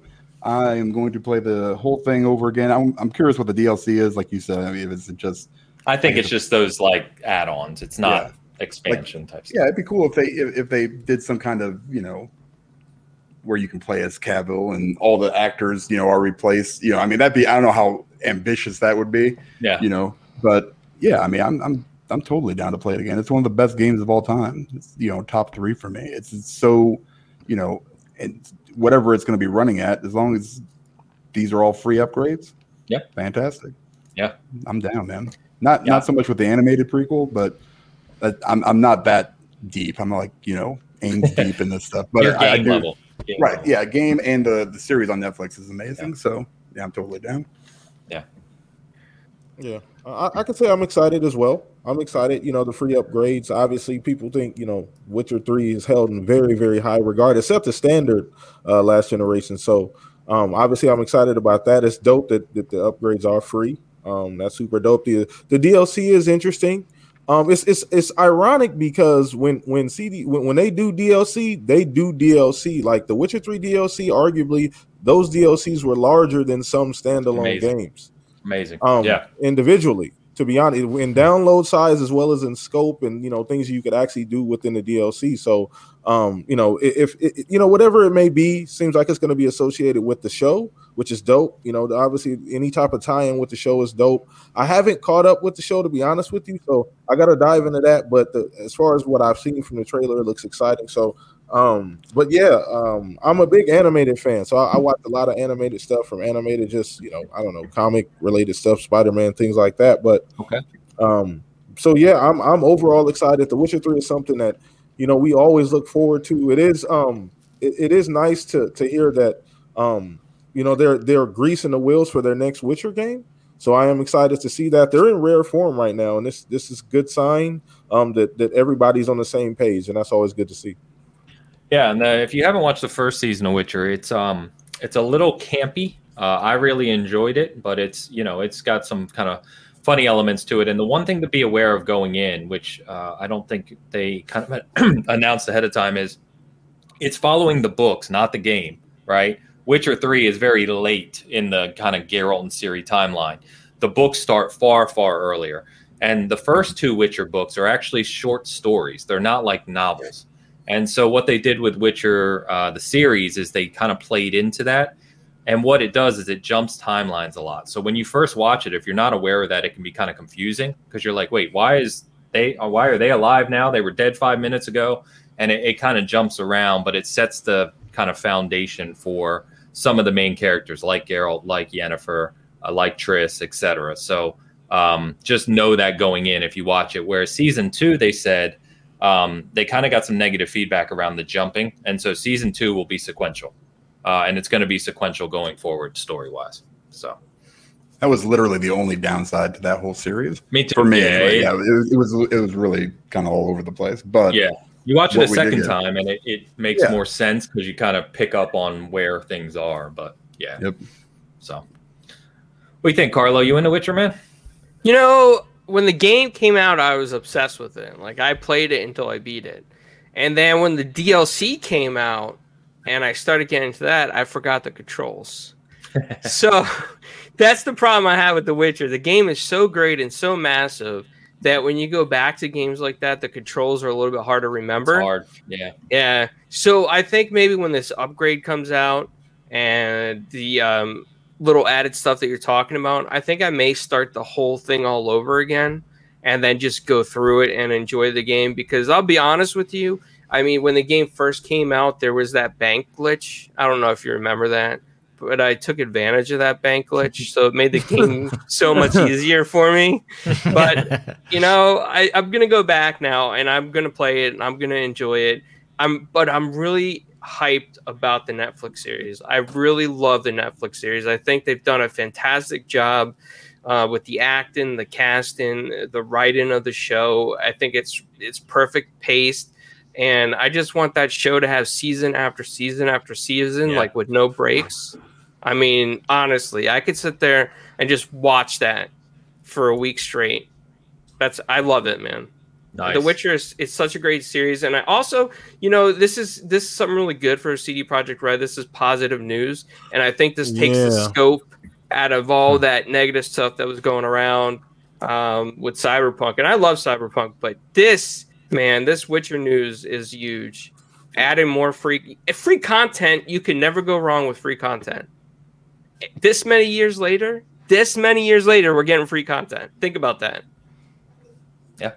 Yeah, it's true. And the game, I know I've said this on this show before, but if you weren't aware, Witcher 3 sold more in 2020 than the four years prior. So it came out in 2015. That's when it sold the most. But 2020, it sold more copies than 16, 17, 18, 19. Um, it, so it's it's literally escalating in sales, partially driven, of course, by the show and the show's popularity. Um, the show was huge for Netflix. So if you didn't hear Carlo, and I don't know if you heard or not, but after the success of the show and how big it became, they already signed uh, the show. I think it's like six or seven seasons. It's already done. Wow, Nice. It- Nice. It's done. I'm So excited. Yeah, it's coming. Now they're, they're only filming them one at a time because of actors and actor obligations. Henry Cavill's obviously a busy guy, um, but at least we know that over time they will come. And uh, you know, Lauren, I forget her last name. Her first name's Lauren. She's the showrunner, basically the one writing, lead writer, and she is heavily invested in the books and the lore and the characters. She's really like the perfect person to lead this. I think it's by the time we look back on this in a few years, right? I think this is going to be like one of just an incredible, incredible show.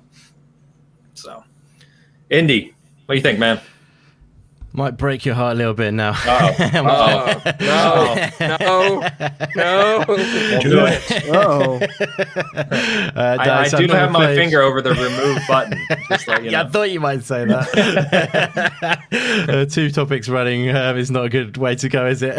when you're not when you're not liking what I'm saying. But yeah, so I mean, I've never I've never dived into The Witcher Three. I'm afraid um, it's just one of those games where it's kind of like almost daunting because it's uh, such a big game. You're gonna you're gonna have to sort of like have book some holiday off work or something to just you know get It into. you know what I mean? Um, but yeah, and you know, it's an excuse, but like I play so many indie games, and when there's that many indie games, uh, sometimes it's you've got to choose to AAA's. I play obviously a lot more indies than um, AAA, so I've got to be a bit more choosy about the ones I dive into. But obviously, you know, it's a remarkable game from what I can tell. You know, it's got such a, a great a great um, reputation, which uh, it seems to well deserve. But I can't comment. I'm not going to dive into comments about the game, but you know, it's obviously done incredible things, and it's great to see that it's still being supported even at this time. It's amazing. Um, unfortunately, I haven't got Netflix either, so I'm a bit lame on this topic, I'm afraid. But um, Oh, you don't have yeah, Netflix. no. That's that's pretty rare to hear nowadays, honestly. Yeah, got Amazon Prime, and that, uh, that's it. Otherwise, and we watch a lot of um, off the off the i. Oh, yeah, we won't know what the iPlayer is, but it's basically BBC iPlayer in the UK. There's quite a lot of stuff on there we watch. Cool. Don't watch a ton of TV, um, but uh, yeah. So yeah, I, yeah, don't watch too much TV. Like I say, time is a, is a premium, but yeah, like I say, so many indie games to get through, and uh, we'll get through a lot of those. So the time, and the choi- choices have to be tactically chosen. but yeah, uh, great for you. I know how much you love Witcher, and you know it's good to see the uh, updates on this. And uh, yeah, I did from what I did see of The Witcher on Netflix, the it, do, it does look very, you know. Nicely done, and it's it's got like a nice tone to it as well. But like again, Yeah. I'm not going to comment because I haven't haven't uh, checked that out either. So really sorry about this topic. No, nothing to be sorry about, man. Um, yeah, it is. It is a fun show because they do a really good job of kind of capturing um, not only the characters, but like it, it has humorous elements too. Uh, Dandelion's a funny character. You know, there's there's quips and stuff that you can kind of catch, and it's it's well done. Definitely well done. Um, nice. uh, Lauren uh, Hissrich. That's right. Hissrich, uh, Fat Boy says. So thank you for that. And yes, Steve, exactly. You don't want to Game of Thrones it. Right. Exactly. Please don't do that on the tail. Oh, yeah. Um, but Jordan's right here. You know, he says White Orchard. So if you're not familiar with Witcher 3, White Orchard is the opening area. And as you play the game, you know, you think you're kind of in the heart of, of it as you're playing it in the first 10, 15, 20 hours. And then what you realize later is White Orchard is literally like a tutorial area. Sure. Um, yeah. But it's it's fully it's fully fleshed out. It's an entire town and village and battles and caves, and you learn all these different things about the story. And that's literally just the start. Uh, that's the Yeah. small piece of the game. That's how big Witcher Three is. Um, How far so- in is it when you get to the hot tub? That's what I want to know. that's actually pretty early. Yeah, that's, like that- that's, very like early. 30 seconds into the game. Yeah, that's Yeah. you have one scene right at the beginning when uh, when that happens. which, by the way, they show to a T in the show. They they do that. oh, nice. They nice. do a throwback. They do little things like that for fans. Yeah, in the show. So. That's awesome. Yeah, I mean, Yeah. I bet it's amazing for you know for a fan and you know with the program and that as well. Yeah, yeah, it's pretty neat. So um, it was fun too because my wife doesn't really game, and so being a big Witcher fan, um, when we watched the show together, you know, I was kind of explaining to her, so it's kind of fun in that way too. Um, Definitely. all right, guys, we got one more thing I want to touch on, and and again, this is more speculation. We try not to kind of dive into this stuff too much, but I feel it's just worth mentioning to close us out. Which is around, uh, you know, the dreaded word that we see far too often, the acquisition talk. Um, but basically, what we're hearing out of reliable people um, is that uh, NetherRealm and TT Games, it's been rumored for a while, they've been kind of on the selling block, if you will. But there's, uh, you know, reliable information saying Xbox is really kind of uh, looking at these two studios. So if you're not familiar, NetherRealm, of course, very well known, Mortal Kombat, Injustice. Uh, those those titles, and then TT Games is um, you know your Legos, your Lego Star Wars, uh, soon to be the the Skywalker saga, which uh, you know we've talked about many times before. Yes. So soon to be, it'll be here in yeah, six or Right. seven years. Yeah. I still joke that you know I, we've said it before. I talked to the producer of that game and watched it in action in 2019 in E3. Mhm. Um, it was supposed to release in 2020, so uh, yeah, it's massively delayed. But I'm telling you, that game's going to be special when it releases. Um, so what if it releases? Anyway, Mm. um, so th- this is kind of interesting because um, as I was thinking about this, you know, we uh, Bethesda is a long conversation we've already had many times over. Um, but these are two studios that create games that for generations now have been on all platforms, very widespread, right? TT Games is very family friendly, obviously, the Lego games, um, what have you. And then NetherRealm, Mortal Kombat goes without saying, been around for decades. Um, Injustice was obviously very big. There's the rumor that they're working on a Marvel uh, licensed some version, you know, fighting game in the future. And a, a new Mortal Kombat is obviously inevitable in the coming years. Um, it would be if this follows the path, and that these rumors, as always in speculation, come true, and it follows the path that we've seen out of Bethesda and, and other studios, where these would be moved to Xbox and, and PC only. Um, what do you guys think about this? Are you, you know, one, do you do you like seeing these types of things, or do you do you have a different opinion? Because I was talking to Luke and Joe about this this morning, and you know, Luke brought up a point where it's like obviously from a business perspective we get it. You, you need studios you need content you want to bring people to your platform. That goes without saying. I think we all understand that. But at some point do you does it frustrate you at all? Or not frustrate you i don't know the word i'm looking for. Does it concern you to to see like a kid who may only have a playstation right suddenly not be able to play the next lego game or you know something like that does that bother you at all or you just kind of look at this as it is what it is you know xbox is pretty generous with the way you can access their ecosystem now between xbox pc xcloud game pass um, it's part of business i mean any thoughts on this guys Do your thing, man. Buy what you're gonna want. You know, I, I don't care about that kid.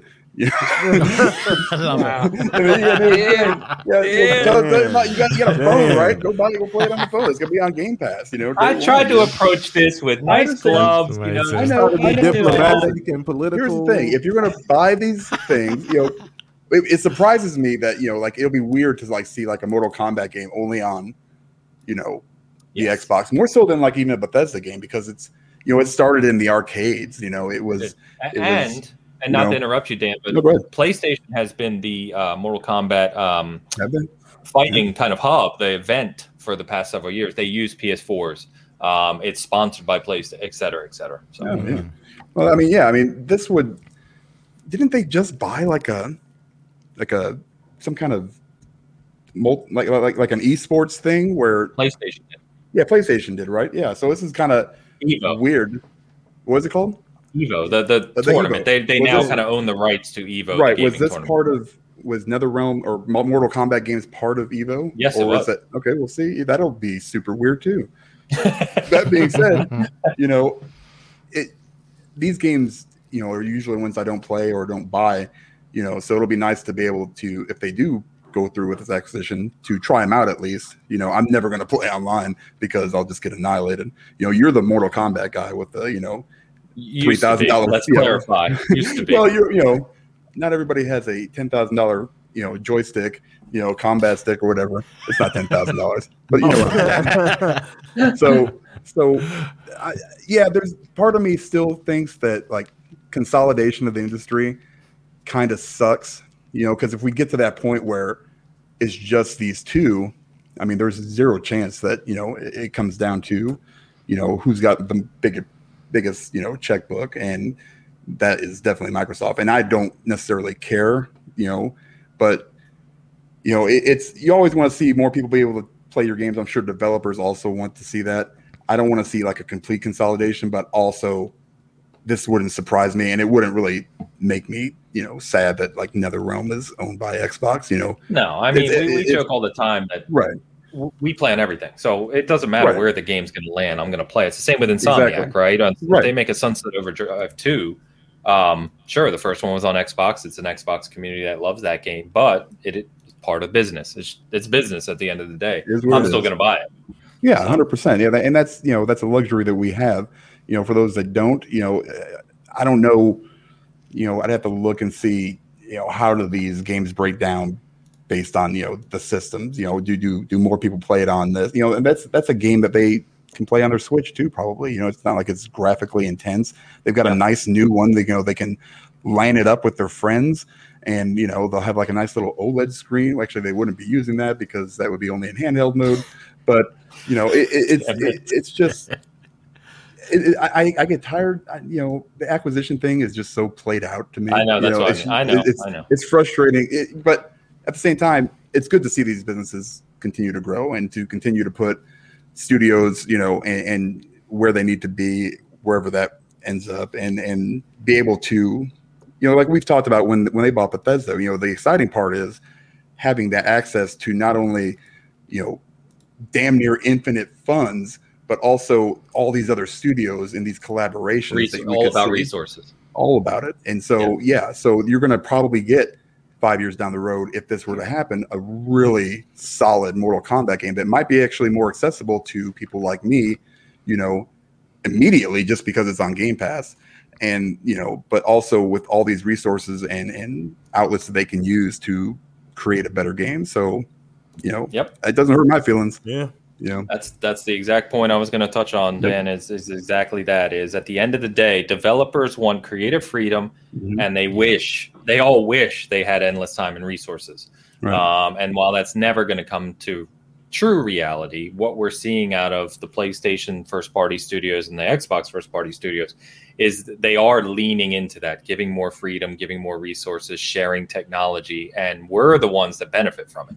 So at the end of the day, that's kind of how I look at it too. You guys, any of you have different thoughts on this one, or I do, Opinions? yeah. yeah, go man.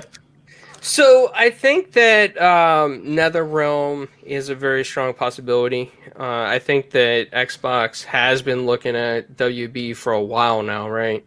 And looking to see if they could liquidate the assets or whatnot. That's just a theory I have. So I think that this rumor is probably very close to the truth. And one thing that we got to think about if they get another realm, they have the opportunity to ask another realm to help develop a Killer Instinct game. Come. And on, Nether- that's exactly where I was going, man. And I mean, who else better than another realm? They're experts Yeah. at this kind of stuff, This right? true. This is And true. with with all the assets and the money, with uh, you know Xbox Game Studios, NetherRealm would have the potential to take as long as they needed. And this another thing too that we need to think about, and a lot of people don't realize this, but Marvel and Xbox and Disney are very close, closer than a lot of people think, right? Most people think, oh, well, Spider Man's on PlayStation, so Marvel's closer to PlayStation. That's not really it. That No. just has to do with the movie rights, and Marvel is trying to get Spider Man kind of back, right? So they're trying to be nice to PlayStation. But I think if you look back throughout uh, Xbox's history, you'll see that they've done stuff with Black Panther, the Wakanda stuff, the special consoles. You'll see the Disney Plus subscriptions. Um, you'll see the promotions, the cross promotions for Falcon and the Winter Soldier. Of uh, yeah, yeah, Yeah, and you'll perfect example. Yeah. yeah. Pirates so I Caribbean. I think that if NetherRealms is developing something by Marvel, that is a bigger push from Microsoft to want to be involved or or want to acquire in other realms uh, because of their close relationship with Marvel, and it could turn out to be an awesome collaboration between the two. No doubt. Now, with TT games, TT games are very successful. I've, I've seen Mat Piscatella talk about NPD sales on how the Lego games do, and they do very well multiply. Yeah. So I ha- I don't when it comes to TT games, I want to believe that Phil and Satya would be okay keeping TT multiplat just because of how well it sells multiplat. But imagine a Lego Halo game. Like, how Ooh. cool would that be? Let's that would Carlo. be fun, right? Come on, that would be, Come on, that man. would be awesome, right? They had that so, Construx game. Remember, they had a they, they had a Halo con- was Mega it construct Mega Block, yeah, and yeah. That, that never came out. No. So I think that we're gonna if if TT's on the table for Xbox, we're gonna see collaborations between TT and first party titles that could be exclusive to Game Pass and Xbox, while the other titles could still go multi-plat, like the the Star Wars titles and such. And another thing, Star Wars is Disney once again, close relationship to Xbox, so makes sense to me. Yeah. And as you said, uh, TT Games and Halo, which I think you know we've all kind of joked about because of the Mega Bloks one. I my mind went to TT and uh, Gears, and I was like, oh man, now I'm really excited. that, that'd be another one, right? Yeah, that could be fun, man. I mean, Gears Tactics was a cool game. Um, so yeah. Anyway, BTK, what do you got, brother? So I, I agree a lot with with uh, Carlo over there. Uh, a lot of great points. It fit it fits a lot. It fits a lot of needs for Xbox. Um, now, do I think it's going to happen? I mean, obviously, that still remains to be seen. You know, we don't know, but I definitely think that they've been looking. You know, to to think that they haven't been, that's a bit naive. You know, they're a multi multi trillion dollar company. You know, that they'll they'll any opportunity to improve the platform. We've all seen Satya you know, up up front and center stage, you know, supporting the platform more so than ever. So, you know, I, I don't think there's any, you know, issue with uh the bag as far as getting to the bag and you know getting no seriously you know getting, oh, I know, get, I know. getting done what needs to be done to support the yeah. platform to grow game pass and to, to get where they need to go you know to get to get to Phil's and Satya's vision. So I, I think all of those possibilities are open. So um NetherRealm is interesting. You took the you stole my idea clown. You right right out of my head brother. So um for it, it, I, I think that's a great I mean well, who better else to make the game? Yeah. I, and my, my thing is I, you guys may be able to help me out on this. How hard is it? it is it really that difficult to find somebody to say, uh, "Can you make Killer Instinct?" I, I just feel like I just feel like how. I mean, there's been devs mm. on Twitter that have that have said openly, "I would love to do Killer Instinct." You're, you're so gonna I, make you're gonna make me preach about banjo, and I try I, to I try not to do that every week. Well, no, it's it's just more of a like I just I just don't know if it's that difficult to say, hey, can you guys do this for us? Mm. Especially when you have that much money. Yeah. Yeah. Well, yeah. Even even even just take away the money, the IP itself, just to get the opportunity to work on that type of game. Like, I don't know, man. Maybe you guys have a different um uh, maybe that's some red tape there I'm not aware of. But I, anyway, but I think that NetherRealm fits that fits that need, and, and it makes complete sense from a business standpoint, from a portfolio standpoint, from a quality of work standpoint, because they're not only just getting studios, they're adding quality studios uh, that are able to make variety, you know, different things. So, um, yeah, I'm all for that. I mean, if it happens, we'll see. Um, but yeah, I, I, I think that would be fantastic um, as well. Nice. Yeah, fair enough. Andy, what do you got? Yeah, I mean, uh, back in the day, I was a, a huge fan of fighting games. Um, but yeah, they've gone a little bit to the wayside these days. There's not so many of them knocking around, is there, unfortunately? So it would be great to see something like this happen. Because, uh, you, you, know, it's been held up by basically like Mortal Kombat and Street Fighter. Um, you know, keeping the fighting genre going. Obviously, there's, uh, there's a few more smaller ones, but um, yeah, I mean, I, I, lo- I, love my fighting games. I, I played a ton of uh, Mortal Kombat 10. Um, didn't I've played I've played a chunk of 11, but not as much as I I want to. Really, I may sort of sort of fell off that one a little bit. Um, but 10 I loved and played a ton of that and played a lot of online on that as well. And um, you know, lots of fights with my man UK Dazarus who enjoys the old fighting genre. Um, but but yeah, like um, it's yeah this this one's an interesting one. I mean, it's tricky to sort of talk about because we don't know, but you know, yeah. NetherRealm are an incredibly talented uh, studio and um, anything put into their hands uh, is probably going to turn to gold. Um, but yeah, like it, it's it's an interesting one. That that it would be good to see. Um, some sort of uh, you know fighting game for Xbox and um, you know because like we, they had Killer Instinct as as that back then. I don't know. I just I just would like to see that being brought back. You know, for for people, and there's so many people crying out for Killer Instinct. I get I yeah. I, I, get where um, clowns and BTK are coming from with it. Uh, that you know that they want to see that um, but at the same time, that maybe there is something holding it back. And but you know, it, we say like, you know, why can't it just happen? But at the same time, it is a lot of money invested into it, and it has to, especially with AAA's, they're careful or not, and all that malarkey. But you know, they they have to calculate every every risk they take. But um, yeah, I mean, I, with the TT Games thing, how how was that play into this as well? Sorry, Ains.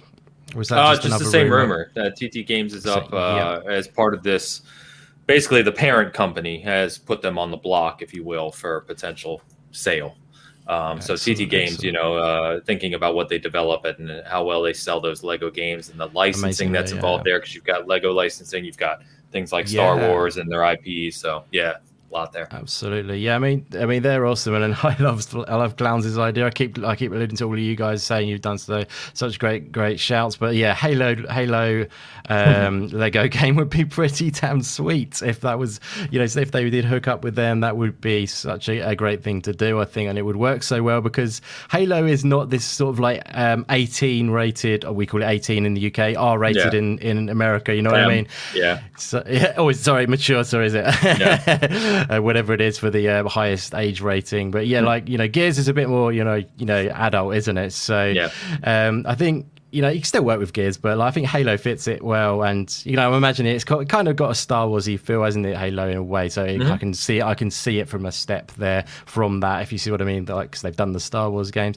Yeah, they're very talented at what they do. I wonder if they'll be trying to step out of that, or they're happy doing the Lego games. Though I don't know if that might be some sort of um, if you know whether they would be looking to get out of their normal sort of um, you know archetype or whatever. But yeah, yeah. no, I mean it, it's a great acquisition to take on. It's hard sometimes because like um, my channel is kind of geared against the kind of like locking down exclusives and stuff. It's kind of like more about. Um, so when everyone anyone says like you know which which studio would you love to see Xbox buy, I'm always like I'd like them to stay independent. You know, you know what I mean? It's kind of it's counterintuitive to my usual um, sort of uh, channel and and my general thoughts in uh, for studios. So I like them to have their independence. But one thing that you know Xbox and Microsoft do so well is um, even if they do take on studios, for example, like Double Fine, they still they still seem to leave all the creativity with them, which yes. is the thing I was slightly nervous about with people yes. like that. So the modern yeah, Microsoft is, anyway. Yeah. Yes, absolutely. Yeah. so that that is awesome to see, and you know, if that's the case, then you know I'm all behind them getting getting all these great studios on board. So yeah, I hope that answers the question. Okay. Uh, another un, another underrated aspect is you get Minecraft and Lego under the same umbrella. Mm. Yeah. Mm. Yeah. Very good shout out. So, yep. Mm. Well, see, so, so, so this is what's going to happen. They make a Halo Lego game. That's where John's face gets revealed, but it's just a, a Lego face, yellow head. yeah, like nobody's like, "What the hell is this?" That's what the, I can see. the funny thing is, if if you you know, in Halo, and all jokes aside, they they shown John many times in some of the anime and stuff. I mean, he's a little redhead freckle kid. I mean, that's what he is. Wait, he looks like Luke oh no, no, no, no, no! Do not spoil so Master Chief. Oh, yeah, okay, man. I was, man, I was about to ready to just be like, "Well, I'm playing Infinite now." This is super disappointing. Uh, to Carlos' point too, one thing we forgot to mention in the whole Disney thing is uh, Indiana Jones. They have Indiana Jones yep, coming as well. Indiana, yep. Wow. Yeah, that's another one. Yeah. Man. So, which obviously, again, gigantic IP, right? Especially considering there's a new movie coming. Whether or not will be any good, we'll and who's see. Doing, who's doing the Indiana Jones with studio specifically? Is uh, oh, it's um, not Machine Games, right? Not, machine Games. Is it Machine? Yeah. I was gonna yeah. say Machine. Yeah. Yeah, yeah. Okay. Machine Games is doing that, which is interesting because I mean they're coming off Wolfenstein, so moving to Indiana Jones, which is uh, yeah, we'll have to see how that works out. Very different tone, isn't it? yeah, a little bit. but Anyway, guys, man, it's been a blast having you on. Seriously, uh, all all three of you, uh, just great conversation, good insight, good points, um, some laughs. Of course, we didn't tear Nintendo down too bad. So you know, Indy helped us out a little bit there. So, um, but no, guys, we're going to go ahead and get wrapping up. Uh, just a couple things to shout out for us. So the first big thing, if you're listening to this, because I know a lot of you listen to this afterwards, is um, there will be no big cast next week. Um, I, I, Dan, I can't remember the last time we took a week off of big cast, but it, has been yeah. a, it's been a long been a time. But yeah. uh, no big cast next week. I'm actually going to be in Colorado doing some whitewater rafting and hiking and finally just disconnecting for a little nice. bit. So um, we'll be back the week of whatever it is after next week. I'm not even looking at the dates. Um, so uh, if you haven't uh, checked it out, I did a review on this uh, esports uh, hex gaming controller. It's kind of very shiny and sparkly. Um, but this is uh, the video of this is up on our channel. You can check out. It's an Xbox controller that's supposed to compete with the Elite Series 2. You can see my full thoughts on that. Uh, a couple reviews up on the site as well. Uh, recap of PlayStation State of Play. So just tune in, you know, see what's out there. But guys, um, let's go ahead and go around the table here and let you shout out your platforms. Uh, BTK, I'll start with you, man. And I know you've got a show coming up here in a few hours. yeah. So uh, appreciate you as, as, well, Ames, Once again, man, true visionary, one of the OGs of the game here, man. You put on a phenomenal show, high quality, uh, highly recommended. So I appreciate you and Dan allowing me to, um, you know, be Thank here. You you know, you know, and, and, and great and bless the show a little bit. But uh, yeah, we got a show coming uh, today, 6 p.m. I always say AZ time because the time is so screwed up. I don't even try and and and you know think about any other time zone outside of that. But yeah, man, once again, you guys come check us out. Um, follow me on Twitter, BTK Blam across the board. Uh, on Xbox Live, if you want to play some games there, man. But uh, Shot Podcast later on today. Appreciate you, Dan and Ains, man. Do do do us a favor, hit that like button, man. Subscribe to the channel. You guys uh, hit up Season Gaming website as well. They amazing, amazing community. What they're building is awesome, and uh, yeah, awesome to be here again, man. Thank you so much, man. Appreciate the support, the shout outs. I uh, truly appreciate it. So, yeah. So, guys, definitely tune in the shop. Great show. Uh, actually, me and BTK, I've been trying to get back on there with them. Yeah. Um, schedule's been a little bit of a disaster, but coming weeks for sure. yes, we'll sir. It pending. It's pending. um, Carlo, thanks for coming out, man. Great to have you your first time. Like I said, it was uh, very long overdue. It certainly will not be the last time. So, thanks for coming out, man. Where can people find you and uh, Four Guys with Quarters? Absolutely. Well, thank you for having me. It's a pleasure being here. This is one of the most professional podcast outlets season gaming. It's it's one of the best, man. So check Thank out their website. Um, you can find me at 4GQ TV on YouTube. Re, uh, we did a recent interview with Queen Novine. Uh, Crummy, she's going to be in the upcoming game Redfall. That interview yes. released today. Uh, Congrats on have, that too. That was awesome, brother. Yeah, man. Oh, thank you. Um, we have an interview coming up with Mark Brooks, the legendary comic book artist from Marvel, Oof. and we actually have some other stuff in the works, waiting to hear back from publicists and agents. But we're oh every day we're working on another interview. So just check us out. Nice. That's uh that's awesome, man. Yeah, I, I, I, didn't realize I was publishing today. I can't wait to check that out. Um, I can't remember the name of the character she plays now. Layla. Thank you. Yes, uh, but that I mean that that character made a hit right away, right, uh, right after E3. So, um, and we did a write up on Redfall recently too. Um, super excited about that game, but I won't go off on a tangent about it right now. But definitely check that out and check uh, check out uh, that as well. Um, and then Indy, man, shout you out. Thank you very much for having me on again, my friend. It's abs- an absolute blast hanging with you guys, um, and always, you know, a delight to see the invite from you guys. You guys do amazing work on the channel, as the other guys say. I, could hundred percent behind what they just said. You know, you, you what, what I love about you guys are you, you you don't push the you know any of the fanboy narrative or anything like. that. You're very down to earth with your content, and um, it's presented in a professional way, as Clown said. That's hundred percent true. You guys do awesome work, and very down to earth guys who, who are awesome to hang with. You and you and Dan, both of you guys are fantastic. So yeah, pleasure to, pleasure to the chat games with you, and um, you've got an awesome community as well. Thanks so much, for you guys in the chat. You're all legendary. Um, but yeah, if you guys um, wanted to find myself, I focus on indie games content on my channel, um, as you may have guessed from the name. Uh, but uh, yeah, basically, I'm a um, YouTube forward slash the indie gamer, all one word. Uh, as I say, all, all focused on indie games and bringing um, sort of positivity around them, spotlighting games and um, that sort of good stuff. Um, we, like I said, like Ain said earlier, we had an interview uh, yesterday with a developer of a game called Anew the Distant Light, which is an upcoming Metroidvania indie game. It's a sci-fi Metroidvania. So if you enjoy games like Hollow Knight, um, Ori, and um, uh, Axiom Verge, things like that, you nice. may enjoy um, Anew the Distant Light too. So definitely check out. Jeff was awesome to chat with. Really great uh, insights uh, from his community. Uh, his sorry, um, his background in in the industry. But yeah, uh, feel free to drop by and check that out on the channel. Uh, you can also find me on Twitter at indie underscore gamer underscore zero one, and it's always a pleasure to chat games. So feel free to drop me a DM or anything like that. Um, yeah, especially if you want to chat indie games, of course. but yeah, thanks again, Ains. It's uh, been such a delight once more.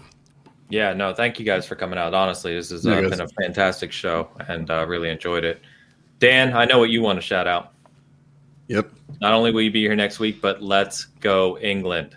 Yes, go England. wow. Come on, bring it home. Wait, what are they? Like a, oh, World Cup thing? What? Yeah, the Euros. Although Car- I think Carlo uh, may may counter us here. Wait, who yeah. they playing? Italy. Italy. Oh, yeah. I mean, I, was that sarcastic? Would you actually want to watch it? me or Dan? Well, me, I'm uh, not. I, I haven't watched. Oh, no, Dan, game. I was joking with Dan. Yeah, I was joking. Yeah, I thought Dan, you might be. No, I will definitely be watching it. Uh, if you if you're not aware, yeah. it's the first time uh, England has been in the finals of this tournament in 55 years. Wow, so, yes. Yes. Is so this, uh, is it the World Cup? No, or is it like no, the it's the Euro, the Euro, Euro. Euros, yeah, yeah, yeah. I don't. Yeah. Um, so Pretty it's cool. it's a major European championship. Yeah, um, go England. Yeah and also Italy. That's right. it's when all the non-football fans come out and pretend to be football fans. Yeah, yeah. and, and, and, and, sadly, you know, I'm a country supporter, but I just, yeah, I'm not the biggest football fan. But you know, for for 55 years, you got to show up, right? Show up. Absolutely, yeah. No, it's a good fun time. Um, yeah, even my sister's getting into it, so that's that's definitely proves what my last point. but yeah, I'm more excited for the Olympics personally, but uh, that's just me and my preference. yeah, there you go. There you go. But anyway, guys, been a fantastic show chat. You've been awesome. Anyone listening to this later, thank you so much. Yeah, please, please hit that like button. You know, um, I try not to call that out uh, so much, but it obviously helps. So we will be off next week. We'll see you the week after with a new show. Everyone, have a great weekend. Have a good week off, and we'll see you in a couple weeks. Cheers, guys.